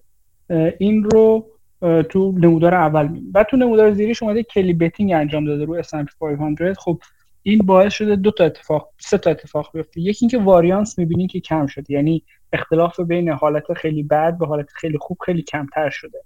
یکی اینکه میانگین مدین میانگین هندسی رفته بالاتر و این بهبود پیدا کرده. مورد سوم اینه که میانگین حسابی کم شده. یعنی به خاطر داستان کلی شما بخشی از پولتون بیرون از سمت 500 به میانگین حسابی رو کم کرد. اما همچنان مدین رو برده بالا. و حالت سوم که اینشورنس واریانت شبیه همون کلیه تقریبا ولی همچنان میانگین چیز رفته بالاتر. میانگین هندسی و میدین رفته بالاتر. البته میانگین حسابی هم رفته بالاتر نسبت به کلی چرا؟ چون به جایی که مثلا 50 درصد پولتون بیرون باشه 90 درصد پولتون رو S&P و 10 درصدش رو insurance. و همون کار کلی رو داره به شما می‌کنه به خاطر همین با با allocation خیلی کمتری. به خاطر همین می‌بینی که میانگین هندسی حسابی جفتش رفته بالا. و خب خلاصه این روشی که اسپیتزناگل میگه تو این سه تا نمودار میشه دید که خیلی جالبه. دید خیلی جالبه. آره دارم من نگاه می‌کنم نمودار آره جالبه که این دوتا اینشور اون بخش خریدن اینشورنس خیلی چیزش از در شکل نموداری نه حالا محل نمودار که مهم هستش اتفاقا شکل نموداری خیلی شبیه کلیه فقط هولش داده به سمت بالاتر. این چیز جالبی هستش. ولی میگم تو این این چیزی که داری تو میگید حداقل تو چند سال اخیر به ما نشون دادی که خیلی نمیشه به اینشورنس یا بیمه رفتاری بازار توجه کردش. بیشتر باید به, اگر می‌خوایم چیزی واقعا مطمئن باشیم باید به بیمه قراردادی توجه کرد. به خاطر همین منم با تو موافقم که به نظر میاد طلا یا باند یا اینا یا مثلا اون چیزی که حالا با اسید الوکیشن انجام میدن به نظر می‌رسه که نه که حتما در آینده هم دیگه برقرار نخواهد بود ولی نمیشه روش حساب کردش. اونجوری که در گذشته به صورت آماری روش حساب می‌شده. به نظر می‌رسه که باید قراردادی به قضیه نگاه کرد و یک قراردادی رو گذاشت که البته این ممکنه این یعنی بدیهتا مخصوصا حالا این هزینه اون قرارداد رو نسبت به طلا و غیره غیره بالاتر می‌بره. ولی خب حداقل شما مطمئنتر هستین که یک قراردادی هست و یک طرف مقابلی هست که اون قرارداد رو ملزم به اجراش پرداخته اگر اون در واقع اون ماشه بیمه کشیده بشه. آره اینو اتفاقا مثلا راجع به طلا میومد چیکار می‌کرد؟ return هاش از موقعی که float شده نرخ طلا نسبت دلار حساب می‌کرد تو همین simulation هاش می آورد می‌گفت که خب این به نظر می‌رسه هج بدی نیست. مثلا میومد حساب می‌کرد که چند درصد پورتفولیو رو باید بذاره رو طلا که return ی مشابه همین case بیمش بگیره برای صدک پنجمی یا مثلا مشابه Kelly بگیره. و میگه که خب لزوما بد نبوده. بعد یه simulation دیگه انجام می‌داد. می‌گفت که شما بیاین حالا این بازه مثلا از موقعی که طلا float شد تا الان می‌کنید سه تا بازه 15 سال ازش انتخاب بکنید ببینید هر بار اگه سرمایه گذاری می‌کردین طبق این history چی می‌شد؟ بعد که تو 15 سال اول خیلی خوب بود ولی تو دو تا 15 سال بعدی اصلا خوب نبوده. یعنی اینکه به عنوان یه safe haven با این مشخصات و کاراکترهایی که توضیح میده که return رو نباید کم بکنه عمل نکرده بود طلا و bond هم همینطور فکر کنم. توی بازه عمل کرده بود یه بازه عمل نکرده bond بلند مدت. و می‌گفت پس اینها چیزایی که مثل همین که شما گفتین به بازار به مارکت ربط داره و خب این خوب نیست. قراردادی که باشه شما یعنی شما موقعی که اون داون گرفت مثلا اون تاسه که میندازه 6 بار حالت شیشمش که 50 درصد ضرره شما می‌خواین اون ضرر جبران بشه. نمی‌خواین که اون ضرر تو دو بار دیگه که تاس انداختین بعدا جبران شده باشه. اتفاقا اینجوری هم حساب می‌کرد. می‌گفت که یه حالت بیا شما شبیه سازی بکنین همین تاس از یک تا 6 میندازین یک 50 درصد مثبت. دو تا پنج پنج درصد مثبت 6 مثلا 50 درصد منفی. بعد گفت این بیمه رو به جای اینکه دقیقا همون سالی که موقعی که عدد 6 اومده بالا بیمه رو به شما بده فرض کنید بیمه رو به شما random بده ولی با همون فرکانسی. یعنی هر 6 باری که تاسو میندازین یه بار این بیمه payoff ش انجام بده. ولی دقیقا تو همون باری که عدد 6 بوده نباشه. ولی همون return همون cost داشته باشه. میگه که به شدت میانگین هندسی رو میاره پایین. یعنی مهمه که موقعی که پورتفولیو شما رفته پایین بیمهتون عمل بکنه. مثلا یه سال بعدشون بیمه عمل بکنه سودی نداره دیگه. یعنی افکتیو نیست اینجوری بگم. جالبه. میگم خیلی برام خیلی جالب شده. حتما کتاب بگی حتما بخونمش. حالا که گرفتمش مدت هست فرصت نکردم بخونم ولی مرسی. خیلی جالب بودش گفتی دندا رو خوندی دندا رو راجبش حرف زدیم قبلا که کتاب مونیش پاپرای هستش دندا اینوستر. چی تو اون کتاب برات؟ اگه یه نکته خیلی جالبی بخوای بگی چی تو اون کتاب برات جالب بود؟ تو اون کتاب مدل خارج شدن فروشش برام جالب بود چون چیزای خرید و اینا رو زیاد گفتن همه خود پاپرای هم زیاد گفته. ولی فروش نگاهش به اینکه کی باید بفروشی تحت چه شرایطی باید بفروشی یکم یونیک بود. یه مثال می‌زد از یه جنگ تو هندوستان بین دو گروه. که یه گروهش یه تکنیکی استفاده می‌کرد که یه انگار حلقه درست می‌کرد که سربازا دور بودن و اون جنرال هاشون اون وسط بودن. اسم میذاشت چاکراتا یا همچین چیزی. و می‌گفت که این رو یه بچه ای تو شکم مادرش بود که برای داییش مثلا داشت برای مادرش می‌گفت که چجوری میشه این آرایش رو شکست داد. و اینو میگه که چجوری میشه وارد آرایش شد از اون وسط مثلا جنرال رو کش و بعد خارج شد بدون اینکه کشته بشه. اون تیکه خارج شدنش رو خوابش می‌بره مادره و دایه دیگه تعریف نمی‌کنه بعد اون بچه تو جنگ می‌گفت میره و همین آرایش مقابلشون قرار می‌گیره و دارن شکست می‌خورن و این به بالا دستیاش میگه و وارد میشه و ولی دیگه نمی‌تونه خارج بشه و کشته میشه. بعد می‌گفت ما سرمایه گذاریمون شبیه چاکرات هست باید بدونیم چجوری وارد میشیم چجوری خارج میشیم. بعد حالا مثال می‌زد که من چجوری خارج میشم. می‌گفت هر سرمایه گذاری که من وارد میشم تا سه سال اینو دست نمی‌زنم. اگه مثلا ضرر کردم دست نمی‌زنم چون نباید ضرر بکنم. شبیه همین ایده اسپیتسناگل میشه که ضرر نباید بکنی.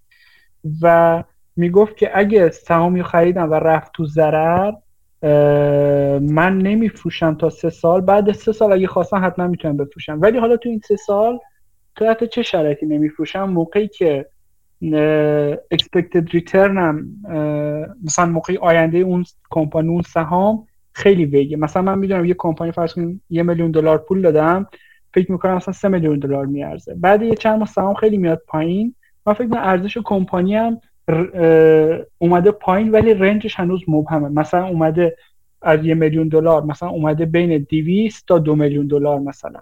قیمت سهام هم هست 150 مثلا دلار هزار دلار مثلا. یعنی مثلا می‌بینی که شما درسته ممکنه ریترن آیندهتون خیلی خوب نباشه ولی مبهمه و بازش خیلی زیاده. تحت این شاید اصلا نمیفروشم.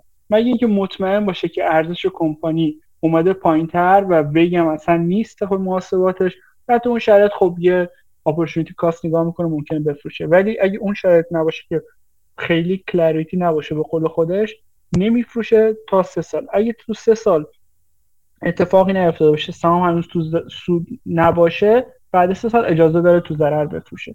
و خب حالا جزئیاتشو می‌گفت. ولی استراتژی خیلی جالبی بود که مثال هم می‌زد که چجوری چند بار جلوی اشتباه رو ازش گرفته و توضیح می‌داد که چرا همچین استراتژی مکانیکالی می‌تونه مفید باشه و کمک بکنه. جالب یه یه توضیح هم میگم. کتاب دان اینوستینگ اینوستر مونیش پابرایت چند سال پیش نوشته شده و خود پابرایت معروف هست و یعنی من به من دیدم. خیلی واضح روشاش رو عوض می‌کنه. یعنی ممکنه روشایی که تو این کتاب ازش اسپورده الان روشش نباشه روش سرمایه گذاریش نباشه. چون که بعدا در مورد اون کلی بتینگش که خودش هم تو این کتاب حرف می‌زنه دیدش عوض میشه و کارهای دیگه می‌کنه. یعنی همیشه که مثل همه کتاب دیگه حتی اگه امروز هم پابرای کتابی بنویسه شما همیشه با دید منتقدانه بخونیدش و اینکه با این دیدی که ببینید آیا به نظر شما هم منطقی است یا نه؟ مثل خوندن همه چیز دیگه. فراموش نکنید که چجوری است. یک دلیلی که یادآوری می‌کنم که خود پابرای به نظر من از نقطه ضعفاش این است که خیلی شیفتوار و به قول معروف مرشدوار به خیلی چیزا نگاه می‌کنه. به آدما به به مانگر به بافت به مثلا پوزیشن گیریاش و اینا. این به نظر من یه جایی نقطه ضعفش شده. سعی کنیم که ما اینجوری نباشیم. و همیشه با دید با دید باز و انتقادی نگاه کنیم و ببینیم که آیا چیزی که برای اون کار کرده برای ما هم می‌تونه کار کنه. آیا به نظر ما هم منطقی میاد اون حرفی که اون زده؟ نه پاپرای هر کسی دیگه هر جای دیگه. یه خورده یعنی پاپرای همیشه برای من یادآوری خوبی اینه که یه خورده شاخهای هامو تیزتر نگه دارم و آماده تر نگه دارم برای دنبال اشکال گشتن همیشه. آره مثلا تو صحبت های من دیدم که میگه روش سرمایه گذاری اینه که چند تا compounder پیدا بکنین سوار اینا بشین اینا براتون compound بکنن. شما هیچ کاری نکنین. یا مثلا تو کتاب راجع به که بیش از 10 درصد از fund ش رو رو هیچ سرمایه گذاری نمی‌ذاره. حتی یه کلی بگی که مثلا با کلی حساب بکنه ببینید خیلی بیشتر باید بذاره. ولی الان اخیرا فکر کنم خیلی بیشتر concentration انجام میده. یعنی خب اوالو شده دیگه. اون کتاب کنم سال 2004 2006 نوشته و الان سال 2023 و یکی مثل پابرای آدم باهوشی هم هست روشش رو سعی می‌کنه هی به روز بکنه. ولی خب کتاب کتاب بسیار خوبی است به نظر من. همون ماجرای خانواده پاتل ها که در مورد اون موتل ها توضیح میده. اولش هم ماجرای سرمایه گذاری خودش روی شرکت های روی کشتی های فریت و اینا که توضیح میده. بسیار بسیار کتاب جالبی است و خیلی آدم خیلی درس می‌تونه از کتاب بگیره. چه از نوع نگاهش چه از اینکه مثال هایی که می‌زنه. به نظر من جزو کتابای خیلی خوبه و خوندنیه برای سرمایه گذاری است واقعا میارزه ارزش داره خوندن کتاب و یه کتاب آره. سومی هم گفتی فکر کنم. اینا دیده بودم تو ویدیوش. مثلا مثال پاتلا رو مثلا خیلی جا گفته پاپا پتر مثلا. یا مثلا مثال کشتی ها رو چند جا تو ویدیوهاش دیده بودم. ولی این, این چی شرایطی سهام بفروشیم و قبلا تو صحبتاش یا ندیدم یا یادم نمیاد. منم ندیده بودم. نه این منم تو صحبت های دیگهش ندیده بودم. اینو به جز این کتاب. یه کتاب سومی هم گفتی خوندی یا شروع کردی خوندن. Market آها مال چیز مال جیم سایمنز. آره کتاب خیلی جالبی بود. بخش زیادش خب قصه است ولی کلا راجع به یه ریاضیدانیه که خب خیلی آدم موفقی بود تو کار خودش تو ریاضیات و بعد اومد وارد سرمایه گذاری شد بالا پایین خیلی زیاد داشت ولی در نهایت تونست در واقع از یه جوری ماشین لرنینگ استفاده بکنه اون نسخه ابتداییش و تو ترید سود بکنه. یعنی سعی کرد پترن در مثلا در می آورد که پترنایی در می آوردن که مثلا فرض وقتی مارکت یو یه سهامی یه مثلا قرارداد futures ی یا یه سهام یا هر چیزی یهو خیلی بره بالا روز بعدش یکم میاد پایین تر یا یهو خیلی بره پایین روز بعدش یکم میره بالاتر. نه که کل ضرر رو جبران کنه ولی یکم میره بالاتر. و این باعث می‌شد که خب اینا یه pattern ی دارن که بتونن ازش سود بکنن. و خب رفته رفته این کار رو پیشرفته تر کردن و fund Medallion ش می‌گفت که خیلی fee های جالبی هم داشت. مثلا آخرین fee ش که فکر کنم تو کتاب اشاره می‌کنه 5 درصد از asset رو سالیانه می‌گرفت و 45 درصد از return رو. یعنی fee خیلی وحشتناکی. ولی با این وجود برای سرمایه گذارا سی و خورده درصد فکر کنم بعد از همه این fee ها سی و هفت هشت درصد فکر کنم return compounding داشت و خودش قبل این fee ام فکر کنم fund ه بالای 60 درصد تو مثلا 20 سال یا هر چیزی return داشت که خب return خیلی وحشتناکی بود. و در واقع سعی کرد از pattern ایی که تو trade استفاده می‌کنن سود ببره. مثلا یه عددهایی می‌گفت که خیلی وحشتناک بود که البته تو کتاب اد تورپ هم همچین عددهایی دیده بودم. مثلا طرف 5 درصد کل trade ایی که تو New York Stock Exchange انجام میشه در روز مال مثلا hedge fund جیم سایمنز مثلا fund Medallion شه خب این عدد خیلی وحشتناکه و به درد مثلا individual investor فکر کنم نمی‌خوره. ولی خب کتاب پر از درس پر از صحبت راجع به آدمای مختلف خیلی tangent داره با خیلی استوریای دیگه که کتابای دیگه هست تو این گروه راجبش حرف زدیم مثل اد تورپ مثل چیزای دیگه. و کتاب جالبی بود. کتابی نیست که دوباره برم بخونمش یا بهش گوش بدم ولی یه بارش خیلی ارزش داشت.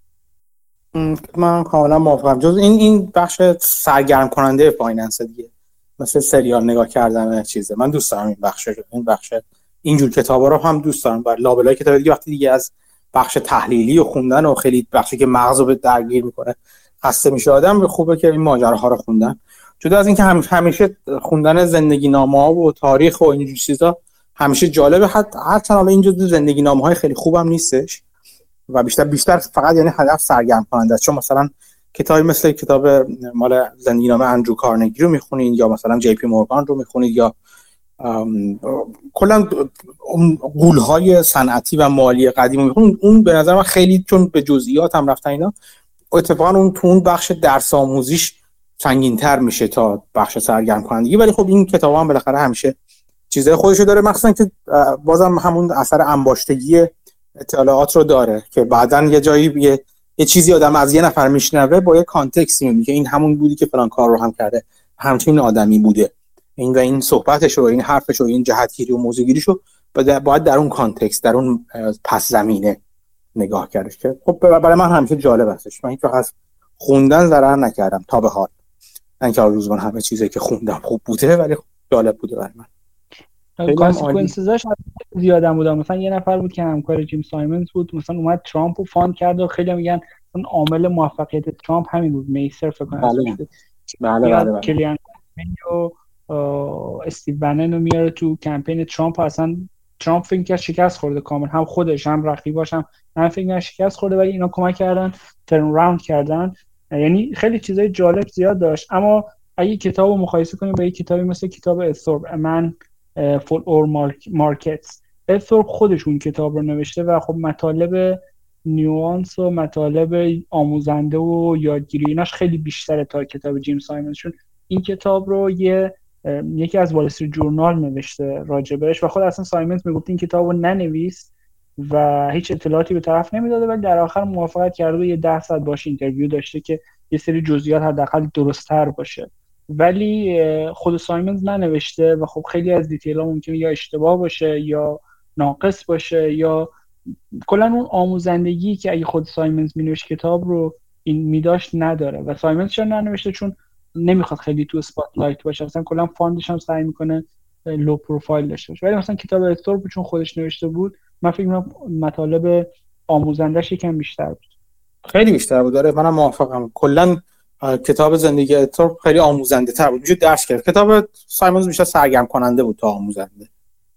کتاب درباره سایمونز خودش که باید بخمن میشته آره. خب سرگرم کننده بود ولی واقعا چون نویسندهش کارش نویسندگیه خیلی سرگرم کننده بود. این نویسنده اسمش فکر کنم زاکمن یا هم چیزیه.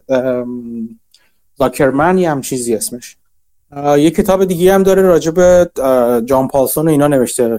جان پالسون راجب اون اون تریدر معروفی که مثل چیز سود کرد یعنی مثل حتی بیشتر از مایکل بری توی بحران مالی سال 2007 2008 سود کرده بود و خیلی معروف هستشون جان پالسون. راجب اون که best trade of best trade همچین هم چیزیه. best trade in history هم چیزی اسمش. اون اون یه کتاب دیگه هم من اون نخوندم هنوز ولی اونم کتاب سرگرم کننده ای هستش قاعدتا. اتفاقا یه تنجنت با همین پالسون هم داشت. تو بعد 2008 تو کنگره زارن سه نفر می‌برن راجع به market شهادت بدن و صحبت کنن. یکیش سایمنز بوده کنارش پالسون بوده و اون یکیش هم چیز بود جورج سوروس بود. یعنی این ستا نشسته بودن و اون موقع کسی سایمنز رو نمیشناختن الان. ولی خب یه tangent اینجوری هم داشت که راجع پالسون هم می‌گفت که ساله بعد اون سال هم fund ش underperform کرده مثل که خیلی خوب نبوده. آره آره آره دقیقا همینطور بوده. خیلی هم عالی. چیز خب از, از بازار چیزی جالبی بخوای بگی از درباره در هفته گذشته مسعود؟ به چیزی که برای جالب بوده؟ علی بابا قراره به ترکی بشه 6 تا سهام فکر کنم. آره. حالا خبر هفته پیشی یا قبلشه. ولی خب این چیز جالبی بود که من دیدم. آره اون جالب بودش.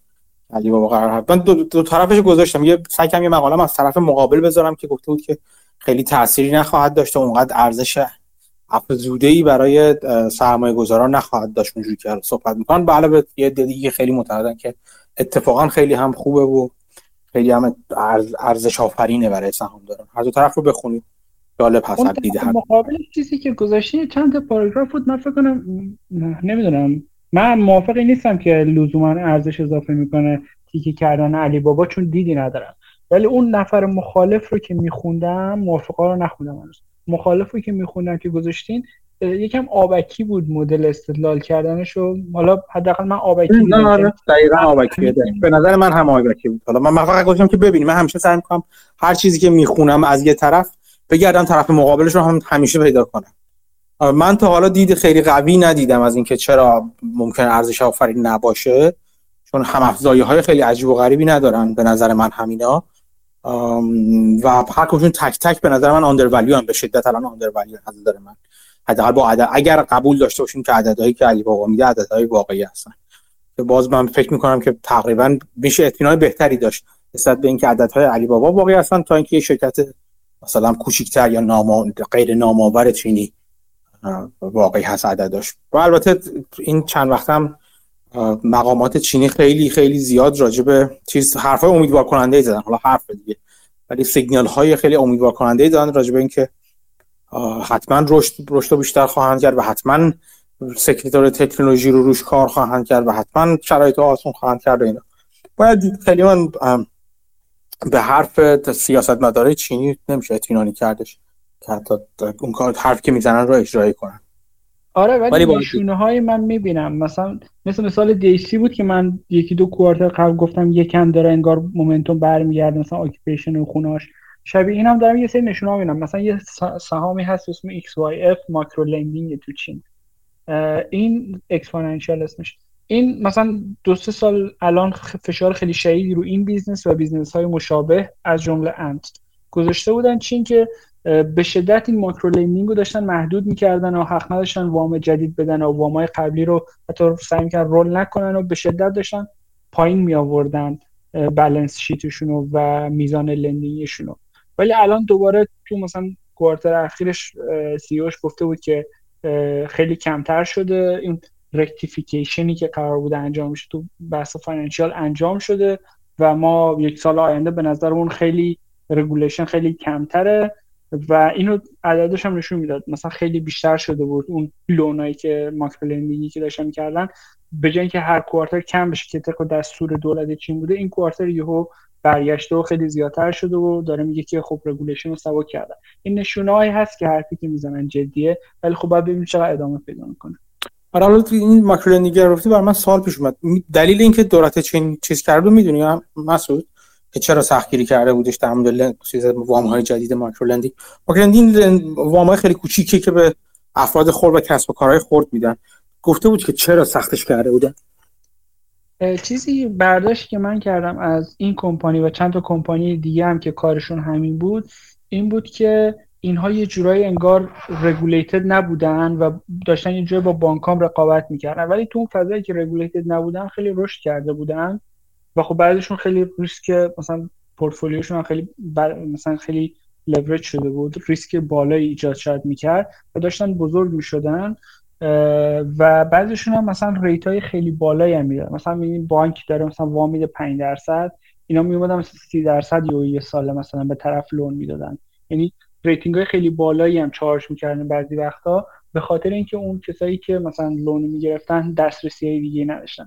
دولت چین مثلا اومده بود هم اینا رو یکم رگوله کنه که ریسکش رو چون داشتن یهو بزرگ می‌شدن که ریسکش رو بیاره پایین. هم یکم بانک ها اعتراض کردن این اعتراضا رو کمتر بکنه و اون industry یکم بهتر بشه و بیاد هم یکم interest rate رو مثلا کمتر کنه برای اون borrower ا یکم fair تر بشه. کار این شکلی. ولی انگار یه اومده بود یه جایی که wild west ه یه می‌خواست همه چی رو رگوله کنه همه چی انگار pause کرده بود گفته بود loan اتون رو کم بکنه اینو اینو. من اینو تو سه چهار تا کمپانی دیده بودم حداقل. ولی الان ظاهرا به اون مقاصدی که می‌خواستن رسیدن و اون regulation ها و oversight شاید سر جاش باشه الان و دارن کم کم دوباره شلش می‌کنن که اینا بتونن business شون از سر بگیرن. یعنی regulation کردن. حالا چون که من, من می‌دونم تو چین مثلا اگر واقعا بسته شدن بازار اعتبار به کسب و کارهای کوچیک شروع کنه صدمه زدن ممکنه این یعنی همون چیز نارامی های گسترده رو باعث بشه. اینکه شما یه این به قول اعتبار برای یه شرکت کم کنی خیلی تاثیراتش می‌تونه متفاوت برای, برای این باشه. یک regulation می‌ذاره که بر مثلا خیلی تعداد زیادی شرکت و کسب و کار جدید کم کنی. هنوز regul... یعنی regulation برقرار شد و موند یا اونو شل کردن کلا؟ من فکر می‌کنم که regulation سر جاشه ولی مشکل همش regulation نبود. مشکلی بود که اینا اصلا گفته بودن که شما کلا pause کنین loan جدید ندین loan ا رو سعی کنین. wind down ش بکنین پورتفولیو اینها رو و این خیلی مشکل جدی بود. الان من فکر کنم اینا یه سری قوانین اینو برداشتن الان فکر کنم تا حدی ولی همچنان یه سری oversight گذاشتن. مثلا اینا باید فرض report بدن یه عددی قبلا مثلا فرض report نمی‌دادن. و یه limit ای شاید داشته باشن. جزئیاتشو نمی‌دونم ولی فکر کنم یه حد و مرزی براشون الان گذاشتن. ولی گفتن خب می‌تونید دوباره business تون رو شروع کنین و ramp up کنین فکر کنم. خیلی عالی. خب بزن این دفعه چیز نکنین این دفعه بدقولی دفعه پیش انجام ندیم. اگه موافق باشین چند دقیقه راجع به فصل small cap کتاب میهاشوی صحبت کنیم که بتونیم ادامه بدیم. کتابو بریم جلوتر. نمی‌دونم کی خونده. دوستان ما قرار با هم کتابو همخوانی کنیم اینجا. برخلاف یک دوباری که همخوانی هایی کردیم. اینجا بیشتر بر در مورد این هست که کتاب بخونیم با هم دیگه و بیایم بعدا راجع به قسمتش که برامون جالب بوده صحبت کنیم. این فصلی که می‌خواستیم بخونیم فصل هفتم هستش که راجع به اسمال کپ شرکت های کوچیک هست. اسمال اند مایکرو کپ هستش. اینکه چه فوایدی می‌تونید داشته باشه سرمایه گذاری در اینا تو دنبال چی باید بگردیم چه position چه موقعیت های ایجاد میشه و غیره و غیره. نمی‌دونم همین خوندی خوندی کتاب می‌دونم که قبلا خوندی ولی دوباره بررسی کردی. چیزی یا دوستان دیگه هم چیز آزاد هست. اگر چیزی براتون جالب بود تو این فصل دوست دارید راجبش صحبت کنیم بگید. من خوندم یه در روز پیش. حالا چند تا نکته جالب هست ولی خب یکم صبر کنیم شاید کسی دیگه هم بخواد بگو بگو. دوستان که دست بلند کنم میان بعد از تو صحبت من کسی نمی‌دونم که بخواد حرف بزنه. حالا. من الان دارم یکم با حافظه رجوع می‌کنم چون یکی دو هفته پیش خوندمش. ولی مطالب جالب زیاد داشتین که اسمال کپ ها اصلا چرا بهترن چرا اوت پرفورم می‌کنن. ولی برای من نکاتی که می‌گفت چجوری به اسمال کپ ها نگاه بکنیم. چه اسمال کپ ها مثلا اکسکلود بکنیم از لیستی که داریم کدوم رو اینکلود بکنیم. اینش برای من جالب مدل فیلترهایی که میذاشت. مثلا می‌گفت اینسایدرها مثلا باید یه درصدی رو داشته باشن فرض بکنیم ولی از یه حدی نباید بیشتر باشه که کنترل کامل رو داشته باشن و به شیرهولدرها مثلا پاسخگو نباشن که مثلا در زمینه سهم هم نیست در زمینه حق رأی مثلا شما مثال DHC که من زیاد راجبش حرف زدم رو نگاه بکنین داخلی خب درصد زیادی از سهم ندارن ولی حق رأی رو کامل دارن. به خاطر کلاس متفاوت سهامی که آدم پورتنوی داره. و خب این از سهامایی که این توصیه می‌کرد که می‌تونه ریسکی باشه. بعد مثلا طرف رو بشناسین که چقدر شیرهولدر فرندلی هست یا نیست. یه, یه چیز جالب دیگه که می‌گفت این بود که می‌گفت فایلینگاشونو که می‌خواین نگاه بکنین به اون بخش certain transactions نگاه بکنین. وقتی مثلا یه certain transaction انجام شده یعنی transaction یا با اینسایدراست یا با کانتر پارتی هایی که اینسایدرها توش دخیلن. دوباره مثال DHC برگردم مثلا این کمپانی مثلا خونه های سالمندانی که داره رو میده به یه شرکتی مثل آرمار کنترل می‌کنه اون operating manager شه ولی آرمار هم سهم زیادیش یا کنترلش دست همین آدم پورتنویه. پس اینجور چیزا ممکنه conflict of interest داشته باشه. و اینا ممکنه پولایی بدن یا هزینه هایی بدن که عملا داره از جیب شما سهامدار میره و به اون یکی جیب می‌رسه که دست management یه جورایی. و این بخش certain transaction می‌گفت به شدت مهمه که خب برای من نکته جالبی در مورد چیز نکته اولی که گفتی در مورد اونرشیپ یا اینکه مالکیت سهام دست چه کسی هست خیلی خیلی نکته مهمیه. چیزی که محسود بهش درستی بهش اشاره کرد این رو توجه داشته باشید که حالا تو نکته بعدی هم که می‌خوام بگم هم تا حدی هستش این. اینکه شرکت های کوچیک مثلا اگه همچین مشکل داشته باشن اصولا شرکت کوچیکتر خیلی تو اخبار نمیان یعنی چی یعنی که اگه یه شرکتی بد مدیریت بشه مثلا یه شرکت بزرگی بد مدیریت بشه یا سر این که مثلا یه نفر کلاس کلاس رأی داره یا یک عده کلاس کلاس سهمی دارن که حق رأیشون رو به قول معروف superpose می‌کنه یا میندازه. رتبه بالاتری میدی بهش نسبت به نسبت به سایر سهامدارا. و باعث میشه عملا کنترل شرکت نه کنترل کنترل خود هدایت شرکت دست اون عده محدودی باشه. توی شرکت های بزرگ سر صدا را میندازه کلی گروه اکتیویست و از این چیزا ESG وجود داره که نامه می نویسن نمی‌دونم اعتراض می‌کنن. خلاص سر صداش بیرون میاد تا حد زیادی. ولی تو شرکت های کوچیک صدا صدایی بیرون نمیاد. تو اخبار جایی نمی‌رسه. اگر بد کنترل بشه شرکت اگه در واقع اون تعده محدودی از سهامداران به دلیل حق رأی بیشتری که دارن حق بقیه سهامداران در موردشون اجحاف کنن صدای اونا به جایی نمی‌رسه خلاصه تو شرکت های کوچیک.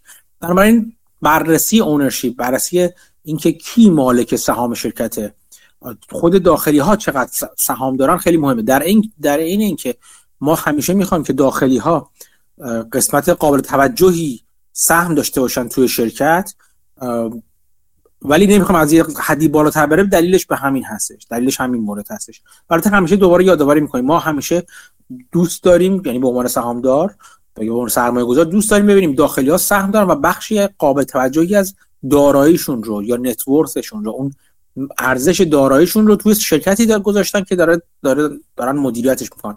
که باعث میشه منافع سهامداران و منافع مدیران شرکت همراستا یا نزدیک به همدیگه باشن.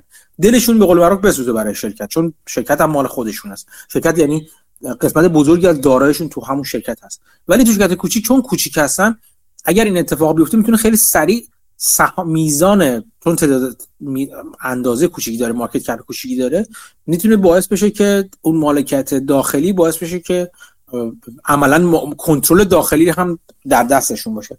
و این خیلی جالب نیستش. و می‌تونه در سرساز بشه. در مورد شرکتی مثل مثلا برکشار خیلی بستگی با اون آدم داره.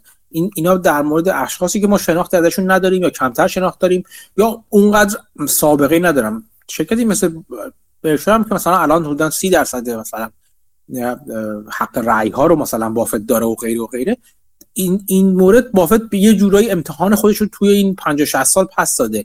نشون داده که چجوری از حقوق سهامداران یا به قول خودش شرکا دفاع می‌کنه و چجوری پاسبان حقوق اونها هستش. چیزی که دارم میگم در مورد شرکتی ما شناخت از مدیریت شرکت نداریم. و خب به دست آوردن شناخت کار آسون نیست. برای بهتر ما خودمون همیشه در یک محدوده اطمینانی قرار بدیم و نخوایم خیلی بیشتر از یه حدی کنترل شرکت رو داشته باشن. مگر اینکه بشناسیمشون. حالا به طریقی یا سابقه سابقهشون رو بدونیم یا بدونیم که قبلا تو شرکت های دیگه دنبالشون کردیم یا به طرق مختلف. و از طرف دیگه به حالا همین مدیران شرکت ها بقیه داخلی ها هم همینطور. یعنی ببینیم مثلا همیشه تو شرکت های کوچیک همیشه بررسی این مهم است. ببینیم خب آیا هج فاندی هست؟ آیا فاندی هست که اینا رو داره کنترل می‌کنه؟ قسمت بزرگی از سهامداران داره. قیمت قیمت ورودیش چقدر بوده این؟ اینا رو میشه تقریبا میشه می‌تونیم با کمی تحقیق ممکنه بتونیم با احتمال زیادی داری که بتونیم در بیاریم. چه بسا سهام شرکتی ما داریم وارد میشیم الان مثلا دو دلار باشه مثلا مثلا ده دلار باشه. و شرکتی بوده که مثلا با 50 سنت 5 سنت اومده توی سهام این شرکت مثلا. اینکه الان اون موقعیت های رشد رو چجوری بگیره مثلا اینکه از دو دلار به پنج به مثلا چه می‌دونم سه دلار رو چجوری ببینه خیلی براش متفاوته با اینکه از 5 سنت تا 3 دلار رو چجوری ببینه یعنی ممکنه برای اون دارنده بزرگ خیلی به نفعش باشه یا با توجه به شرایط با توجه به پوزیشن دیگه که می‌تونه داشته باشه الان از سهام شرکت بره بیرون و این ممکنه یک فشار بزرگ فروش رو بذاره روی شرکت روی سهام شرکت. نه اینکه بد باشه خب اون می‌خواد بره بیرون و مثلا 40 درصد سهام شرکت رو داره و مثلا اگه رفتاراشو نگاه کنیم می‌بینیم که مثلا توی مثلا چه می‌دونم 2 دلار و 50 سنت شروع می‌کنه داره سهامش رو میفروختن. شروع می‌کنه فروختن. اگه بره پایینتر نمیفروشه بیاد برسه به دلار 50 سنت درست شروع می‌کنه فروختن. و این به ما می‌تونه این دید رو بده که از نظر رفتار سهام نه اینکه لزوما مهم باشه یا لزوما مهم نباشه بسته به مورد به مورد بستگی داره.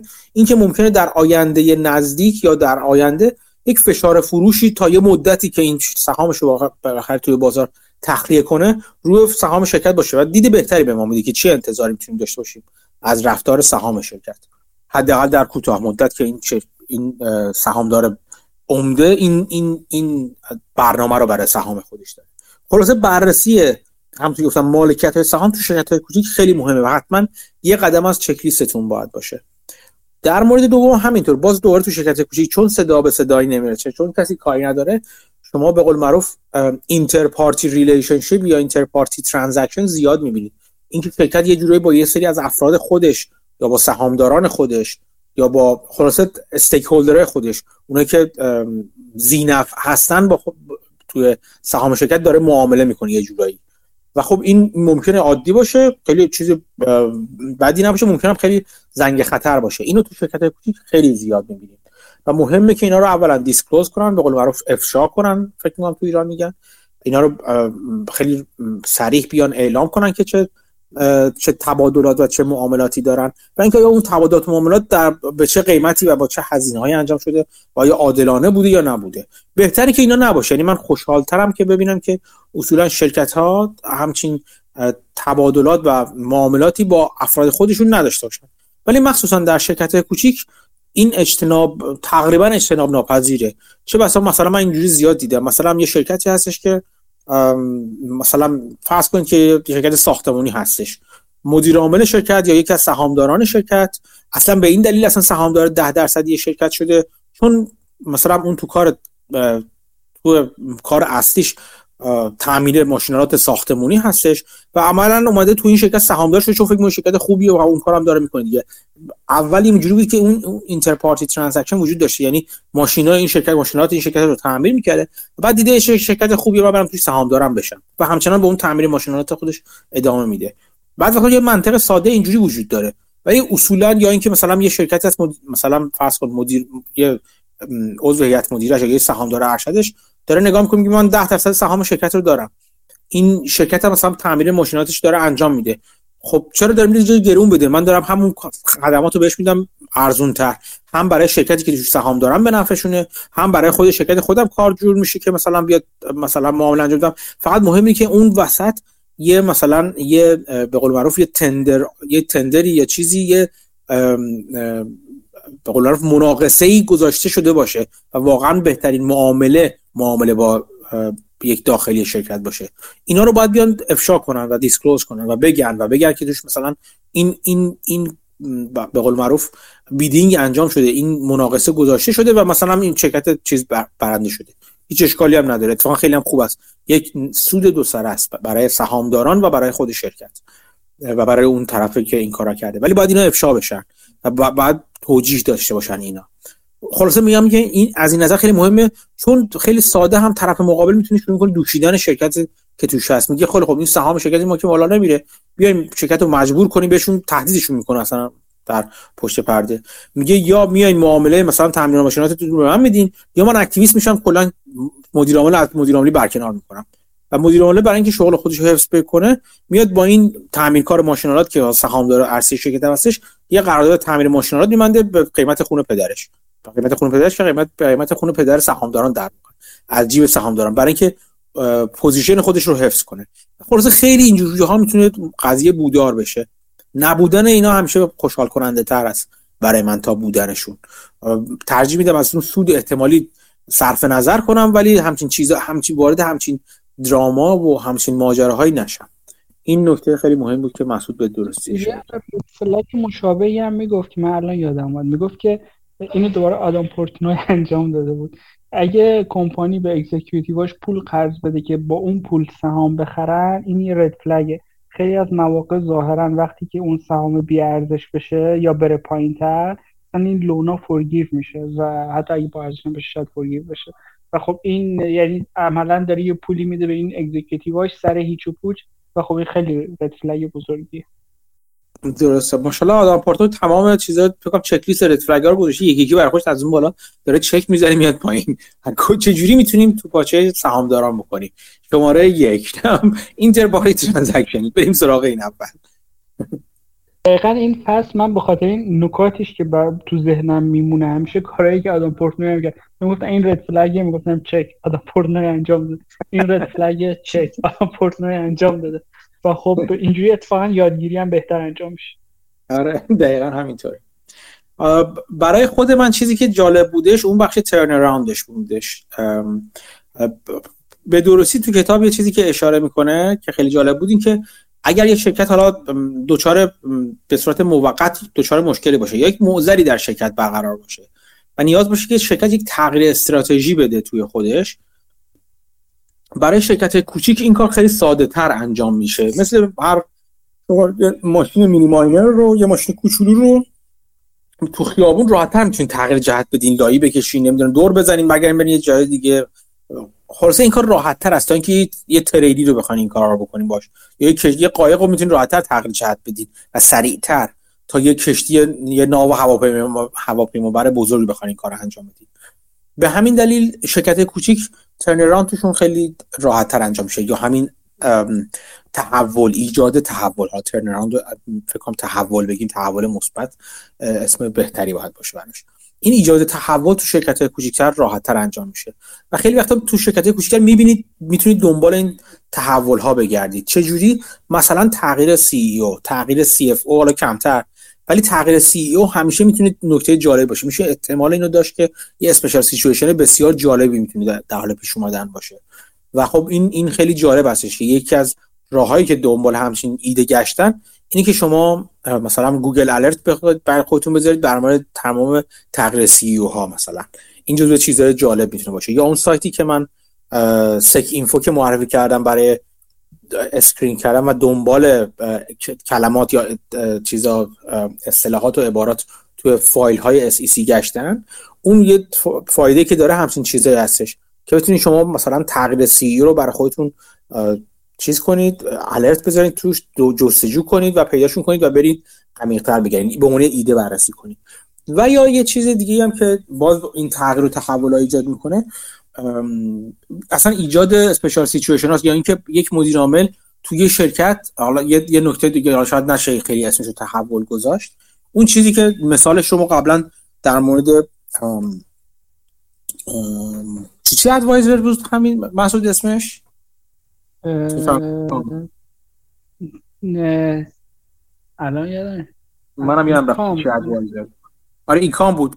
چیزشو من رشتو یه رشته خیلی کوچولو گذاشتم توی چیز توی توییتر و توی همین گروهمون.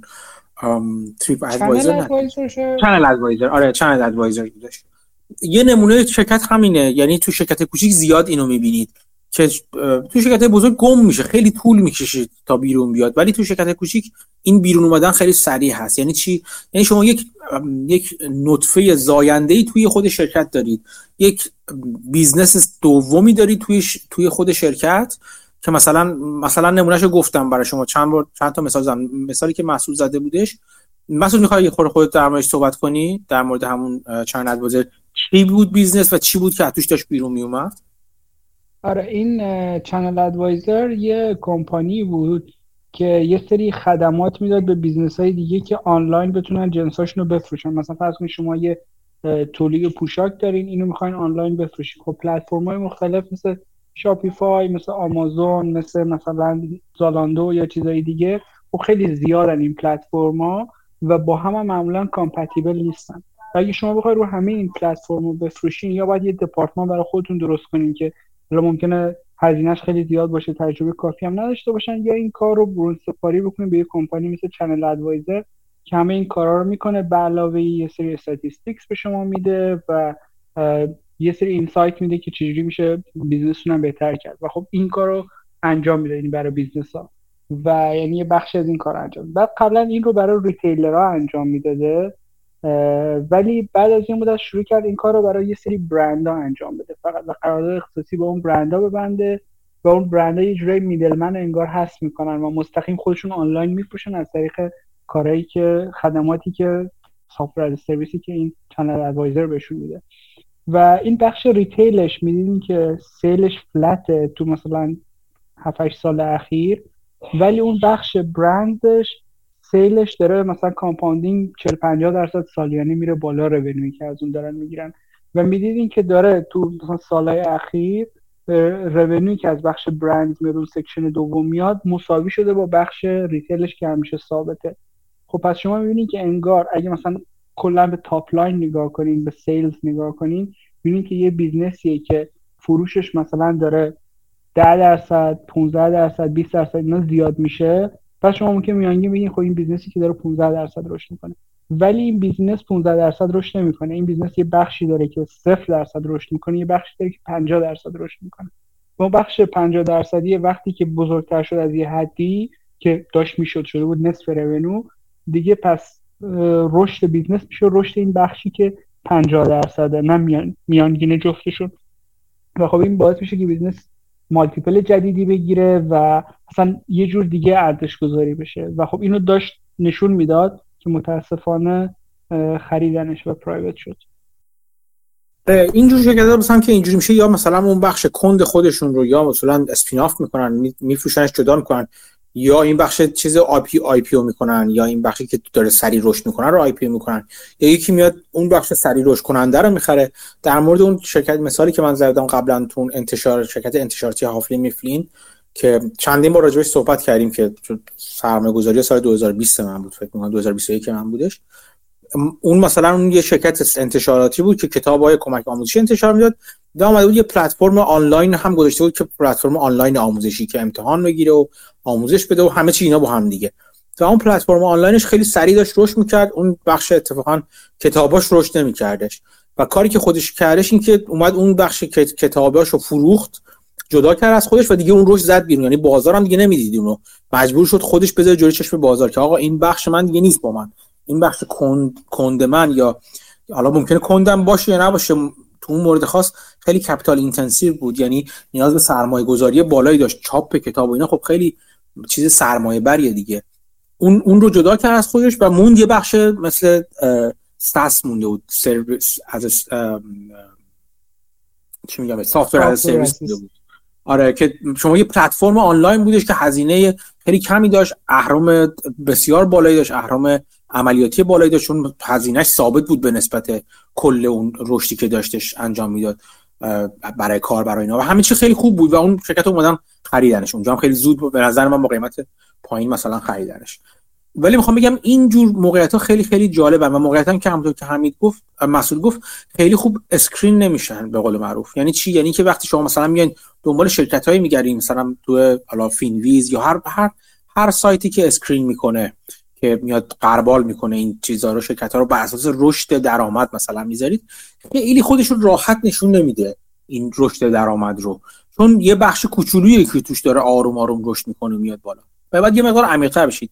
یه راهش نگاه کردن به مارجین هاست اینجا البته که شما ببینید آیا مارجین ها داره سریعتر از رشد درآمد بهتر میشه؟ یعنی به کلا مارجین داره بهتر میشه. بازم تو سالهای اول خودش رو نشون ممکنه به این راحتی نشون نده. و جلوتر که میره بهتر نشون میده. در خلاصه این باعث میشه که از دید کوانت ها از دید کسایی که یه کار مکانیکی به صورت مکانیکی دنبال ایده میگردن و سرمایه گذاری می‌کنن دور بشه. جلوی چشم کسانی باشه که حاضرن قدمی عمیقتر بشن یه پله جلوتر برن و ببینن که اون زیر کسب و کار چیه مدل کسب و کار چیه چجوری پول در میاره. و خب از این نظر خیلی خیلی جالب هست. یه مثال خیلی قشنگی توی کتاب می‌زنید که مثال توضیح می‌کنم توصیه می‌کنم ببینید. من نمودارها و ایناشو گذاشتم توی چیز توی اون رشته توییت و توی اون پست توی توی گروه. اونا رو ببینید. این بخش بخش turnaround و inflection point کلا خیلی خیلی جالبه. چون یک جور special situation ی هست که شاید خیلی هم special situation نباشه یا یک special situation طولانی مدت باشه. یعنی در حال انجام شدن و در حال شدن هستش. یک چیزی که من صحبت کردم راجبش یکی از position های خود من همین الان یه همچین شرکتی هست. شرکت یه شرکتی هست به اسم Thryv هستش. که کتاب اگر اگر خارج از کشور بوده باشین کتاب کتاب Yellow Pages رو دیدین حتما. یا تو ایران کتاب اول بود یه موقع یادم کتاب زرد بودش. این یه business اینجوری داره که تبلیغ می‌گیره و چاپ می‌کنه و کتاب چاپی پخش می‌کنه اینا که درآمد ثابت و حتی رو به افولی داره. یعنی آروم آروم داره میاد پایین درآمدش. از طرفی توش یه business دوباره SaaS هست software as service هستش که یه جور مثل سی مثل Salesforce برای کسب و کارهای کوچیک هست. و اون داره خیلی خوب رشد می‌کنه و خیلی اتفاقای خوبی داره توش میفته و اون نشون نمیده خودش رو دیگه. و یک باز یه خوبی دیگه این هستش که مثلا اون قسمت یلو پیجز کتاب اول که تبلیغ داره می‌گیره اون خیلی افولش خیلی افول قابل پیش بینی است. یعنی با یک سرعت تقریبا ثابتی داره هر سال میره پایین. یعنی شما می‌تونید حساب کنید روی اینکه با چه سرعتی داره افول می‌کنه. اینجوری نیست که مثلا مثلا میگم شما یک شرکت زغال سنگ داشته باشید که توش یه دونه شرکت تصویه زغال سنگ داشته باشه. و اون شرکت تصفیه زغال سنگ خیلی خوب روش کنه پس شرکت زغال سنگ ممکن سال یه کلا از هستی ساقط بشه. دیگه کلا زغال سنگ تولید نکنه. مثلا دارم میگم نه که در مورد زغال سنگ ماجرا این هست. ولی می‌خوام بگم که خیلی قابل پیش بینی از اون قسمت رو به افولش و از این نظر خیلی جذاب است. دنبال کسب و کارهای اینجوری گشتن همیشه می‌تونه خوب باشه و سودده باشه ایده های خیلی خوبی رو بده. اینجور ایده ها که تو شرکت بزرگ این ماجرا وجود ندارن. اولا تحول کار کنتر و سختریه دوما جلوی چشم همه است طبق همون چیزی که بارها راجبش صحبت کردیم. یعنی اگر یک بخش کوچیکی باشه که تو شرکت بزرگ باشن چه بسا خیلی سریع اکتیویست براش پیدا بشه بیان راجبش حرف بزنن مقاله برانز بیاد بیرون اینا. ولی تو شرکت کوچیک اغلب این چیزا دیده یعنی در معرض دید نیستن. حتی اگر کسی ببینن تعداد خیلی محدودی آدم می‌بینن. کلا همیشه خلوت بودن توی سرمایه گذاری خیلی خوب هست. جایی که جمعیت هست میگن اون شعر معروف در مورد سرمایه گذاری هم چیز می‌کنه دیگه ست می‌کنه میگن دلا حکم به تنهایی که از تنها بلا خیزد. اینجوری سعادت آن کسی یابد که از تنها به پریزد در مورد سرمایه گذاری هم صدق می‌کنه. یعنی هرچی جای خلوت تری باشی جایی باشی کسی نیست یا نمی‌خواد باشه یا هرچی اونجاها احتمال های احتمال سوددهی بیشتر است. که این کاملا در مورد اسمارت کپ و شرکت های با مارکت کپ کوچیک. به دلایل مختلفی که دیگه برای چند این بار تکرار نمی‌کنیم. صدق می‌کنه و جالب هستش. پس خیلی خوب در... بگو. در مورد این که گفتین CEO عوض میشه turnaround رخ میده کتاب Quit اینو خیلی قشنگ بیان می‌کنه. چند تا reference میده به یه سری تحقیقاتی هم که شده. مثلا یه سری دانشجو رو میارن دانشجوی مثلا finance که capital allocation انجام میدن رو بخش مختلف business مثلا شما business این دو تا بخش داره. میان یه history نشونن 4 5 سال اخیر. مثلا این بوده شانسش return invested ش این بوده یا هر چیزی. شما مثلا اینقدر پول دارید چقدر capital allocate می‌کنید به هر section ی بعد اینا allocate می‌کردن بعد مثلا طرف سال بعد یه data رو یه جوری عوض می‌کرد که نشون بده که این allocation شما allocation بدی بوده. حالا مستقل از اینکه چی انتخاب می‌کنید شما مثلا اگه A رو انتخاب می‌کنید بیشتر allocate می‌کنید نسبت به B اون نشون که خب سال بعد A underperform کرد B outperform کرد یا هر چیزی. دوباره پول بهشون میدن که دوباره allocate کنن. نشون می‌دادن که کسایی که یکی دو بار allocate انجام دادن quit نمی‌کنن رو اون بخشی که قبلا به نظرشون خوب بوده و capital allocation جدیدشون optimal نیست. و میان چیکار می‌کنن؟ میان مثلا رو همون بخشی که فکر می‌کردن قبلا خوبه و الان دیدن که خوب نیست همچنان رو اون بیشتر پول خرج می‌کنن. ولی اگه شما آدم جدیدی بیاری یا با همون فرد یه مسئله جدیدی بگی بگی خب سال قبلش یکی capital allocation انجام داد اینجوری بود؟ حالا شما مدیریت جدیدی شما چجوری allocate بر سال بعد؟ با اطلاعات جدید. میده که خب بهتر allocate می‌کنن. یعنی مدیریت وقتی عوض میشه دیگه اون history رو نداره و objective نگاه می‌کنه به جای اینکه history باعث بشه که bias بشه. بخاطر این تغییر مدیریت از psychological باعث میشه که turnaround خیلی راحتتر اتفاق بیفته چون مدیریت جدید اون بحثای psychological قدیمی رو نداره. و به خاطر همین کتاب Quit اینو به درستی همین که شما میگین رو خیلی تاکید می‌کنه که این خیلی تاثیر گذاره مرسی از مثال خوبی داره خیلی هم خیلی هم عالی. این جزء فصل مورد علاقه من توی کتاب هستش. این فصل اسمارت کرد. همیشه چیز جالبی داره. من بعضی از فصل کتاب چندین بار می‌خونم. این جزء فصلی هست که چند بار تا حالا من بهش رجوع کردم. خیلی هم خیلی هم خوبه. فصل بعد راجع به اسپیشال سیچویشن اصولا. بسیار بسیار هیجان انگیز می‌تونه باشه. راجبش مفصل صحبت کردیم تا حالا و مفصل تر هم صحبت خواهیم کرد. جلسه بعد. فصل بعدش تقریبا راجبش حرف زدیم. equity رو قبلا یه بار من راجبش حرف زدم. البته در مورد special situation هم مفصل صحبت کردیم ولی فصل جالبی است. حالا اینم بذاریم برای هفته بعد. یه نکته دیگه من یه سایتی داری اسم کلا small cap investor ی سایتی داره به اسم MicroCap Club فکر کنم. آره آره که یه fee می‌تونین بدین عضوش بشین یا می‌تونین ایده بدین اگه پذیرفته شد مجانی عضوش بشین. و خب ظاهرا سایت خیلی جالبیه. ما از طرف ما از جایی که value invest یکی از دوستان من تصمیم گرفتیم که خب اون یعنی علاقه داشت به اینا می‌خواست عضو بشه و پول نده. با هم نشستیم یه report بنویسیم راجع به یه سهامی که فکر می‌کنیم خوبه که اگه اونا accept ش کردن خب عضو بشیم. این report ما روی همین ای کام نوشتیم که راجبش الان حرف زدیم. و توی این report من به وضوح توضیح دادم که داستان اینه رشد کمپانی اینه و به این دلیل بازار نمی‌بینه و به این دلیل به زودی بازار مجبوره که ببینه. چون اون بخشی که خیلی بهتره اونقدر بزرگ میشه که دیگه میشه کل کمپانی میشه همون بخش. و فکر پی کمپانی هم خیلی پایین بود. P/E ش ده یا 14 بود همچین چیزی بود. و خب از peer هاش هم خیلی پایین تر یعنی هم under بود هم رشد خیلی زیادی داشت. و خب این report حالا از تو quality نوشتن report هم قابل بحثه. ولی report رو reject کردن. یه چند ماه بعدش کمپانی خریداری شد. نسبت به report. فکر کنم بیش از 60 70 درصد مثلا می‌تونستین تو 5 6 ماه به دست بیارین report ی که reject کردن عضویت ندادن. ما هم گفتیم پول نمیدیم عضو بشیم. کمپانی هم شد. پس قضیه 60 60 شد. هر چی شدش اونا 60 گفتن. هر هم شما گفتی اونا 60 گفتن. هیچ نگران نباشید. ایده ایده Cooper Standard منم توی Value Investors Club قبول نشده بودش. الان می‌دونیم که چند برابر شده. شما خیال زیاد خاطر ناراحت نکنه از این بابت. نه اتفاقا مثل که اینا ایده رو سخت قبول حالا Value Investors Club باز بهتره. اون MicroCap سخت قبول می‌کنن چون بیشتر دنبال اینن که بکنن fee بگیرن نه اینکه ایده قبول کنن ولی خب همه اینا برای من تجربه جالبی بود که بشینم یه بار یه گزارش بنویسم حالا این رو ادامه بدم توی Seeking Alpha تو ماهای آینده که نخوام membership fee اونو بدم. حالا شاید حالا feedback های جالبی هم کردی؟ تا حالا نوشتی؟ نه نه. تا حالا فقط من یه گزارش نوشتم که همین راجع به ایکام بود که reject شد. ولی حالا در همزمان به جفتشون بده خب، نداره که. همزمان می‌تونستی به جفتشون بدی. آره آره. حالا من بعد 45 روز ایده رو مجبور ایده رو می‌تونیم ببینیم. خیلی صرف آره. نمی‌کرد روش effort بذارم. نه خب ببینید دارم اینجوری میگم. همون چیزی که اونور دادی تو تو که effort گذاشتی leverage ش operational leverage بهت میگه که اینورم بدش همین تو ولی وسکلاب هم بیزاشتی اینو همزمان.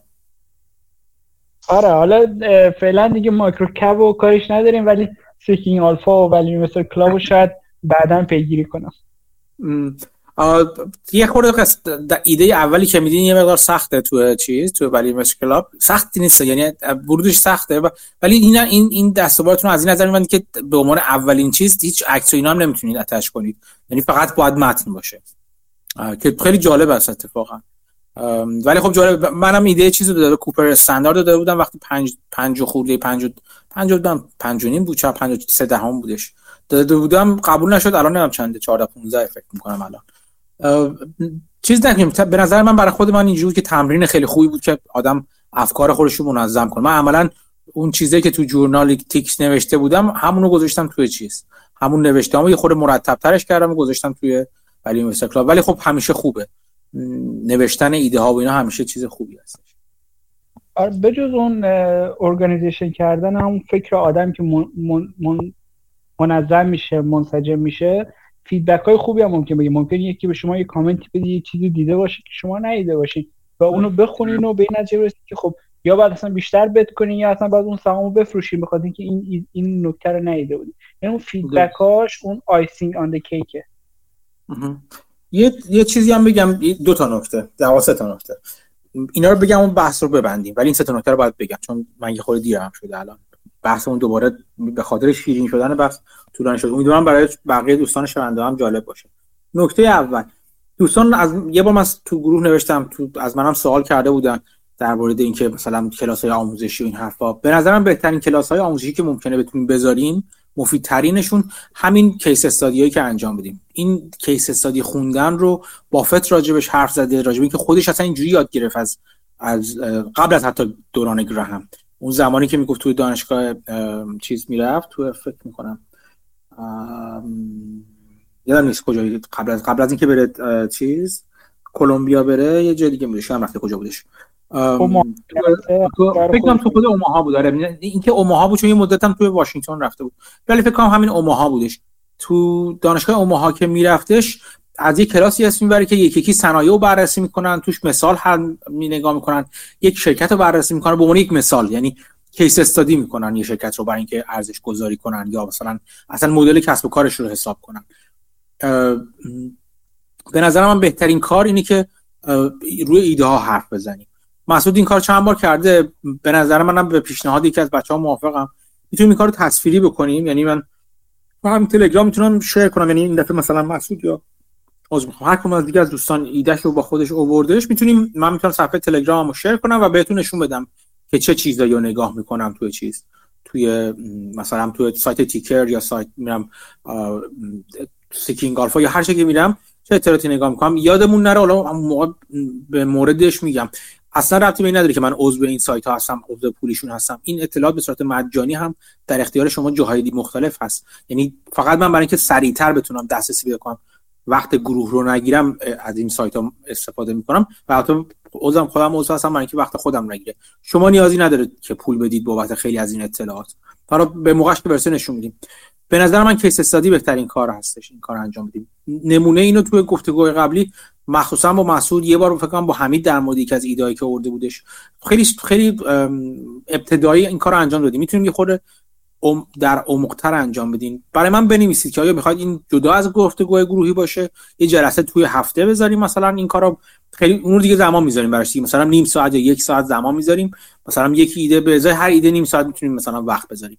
که با هم دیگه قور کنیم توی یکی از ایده ها به قول شیرجه بزنیم ببینیم چه چیزایی پیدا می‌کنیم تو اون ایده که شما مطرح می‌کنید. و قبلش به من بگید. فقط ترجیحا مثلا بگید که من شاید بتونم یه خورده عمیق‌تر خودم بشم که به شما باز و برای اینکه وقتمون حفظ بشه. من توصیه این هستش.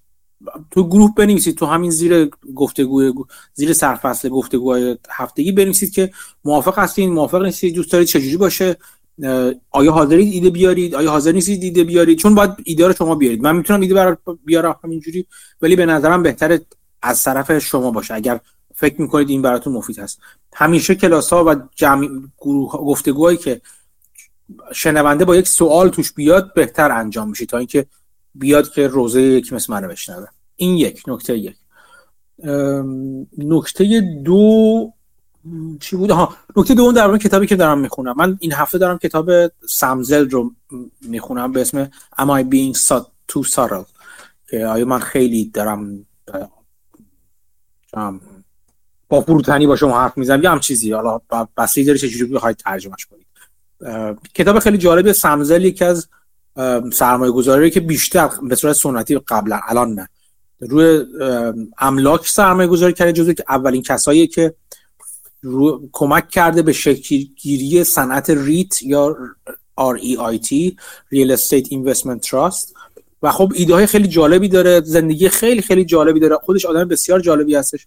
من از این کتاب دارم خیلی لذت می‌برم. کتاب خیلی ساده خونی است فایل صوتیش هم اومده. حالا شاید گذاشتم من برای گروه اگر بتونم. حالا ببینم که می‌تونم یا نمی‌تونم. و اینکه خودش با صدای خودش هم توش می‌خونه و از این نظرم خوب جالب هست. همش کتابی که خود گوینده هستش حرف می‌زنه خیلی جالب هست. من کتاب انیدوک و کتاب قبلی انیدوک که خوندم ها دیساید و یه دلیلی که دوست داشتم همین صدای انیدوک رو من خودم خیلی دوست دارم. این این کتاب از این نظر که خود سمدل با اون صدای خشدار و از ته چاه در حرف می‌زنه جالب توجه و حتی لحن خیلی خوب و جالبی داره. توصیه می‌کنم خوندنشو راجبش یه دونه پست توییتر زدم و چیزایی که برام جالبه زیرش دارم می‌نویسم. بگرین توییتر منو می‌تونید پیدا کنید. کتاب خیلی خوبیه. منم خواستم فقط بگم که توصیه کنم بخوندنش نکته سوم امروز صبح وقت نشد. یکی از دوستان که گفت در مورد شخصیت شناسی ولی این صحبت کنیم. امیدوارم با هفته دیگه با ما باشم من خودم برام جالبه این صحب... این موضوع. امیدوارم هفته دیگه بتونیم راجبش صحبت کنیم.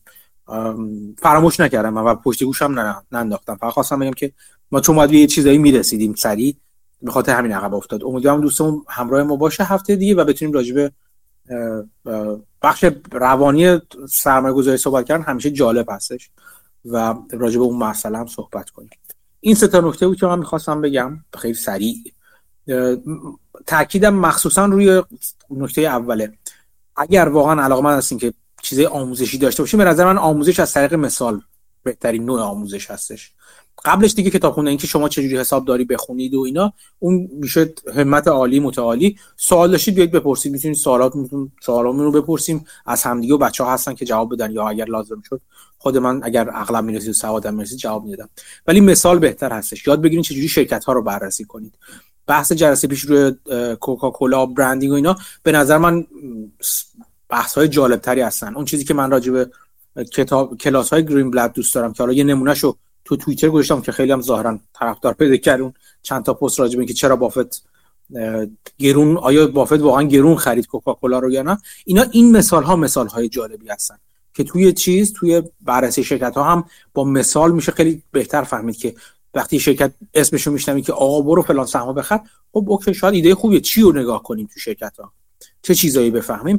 اینا خیلی جالب هست. راجعش بنویسید که چه دوست دارید چجوری اگر دوست دارید. این گفتگوها برگزار بشه مجزا باشه یا در حین گفتگوی هفتگی باشه یا ایده می حاضرید بیارید با خودتون یا نه.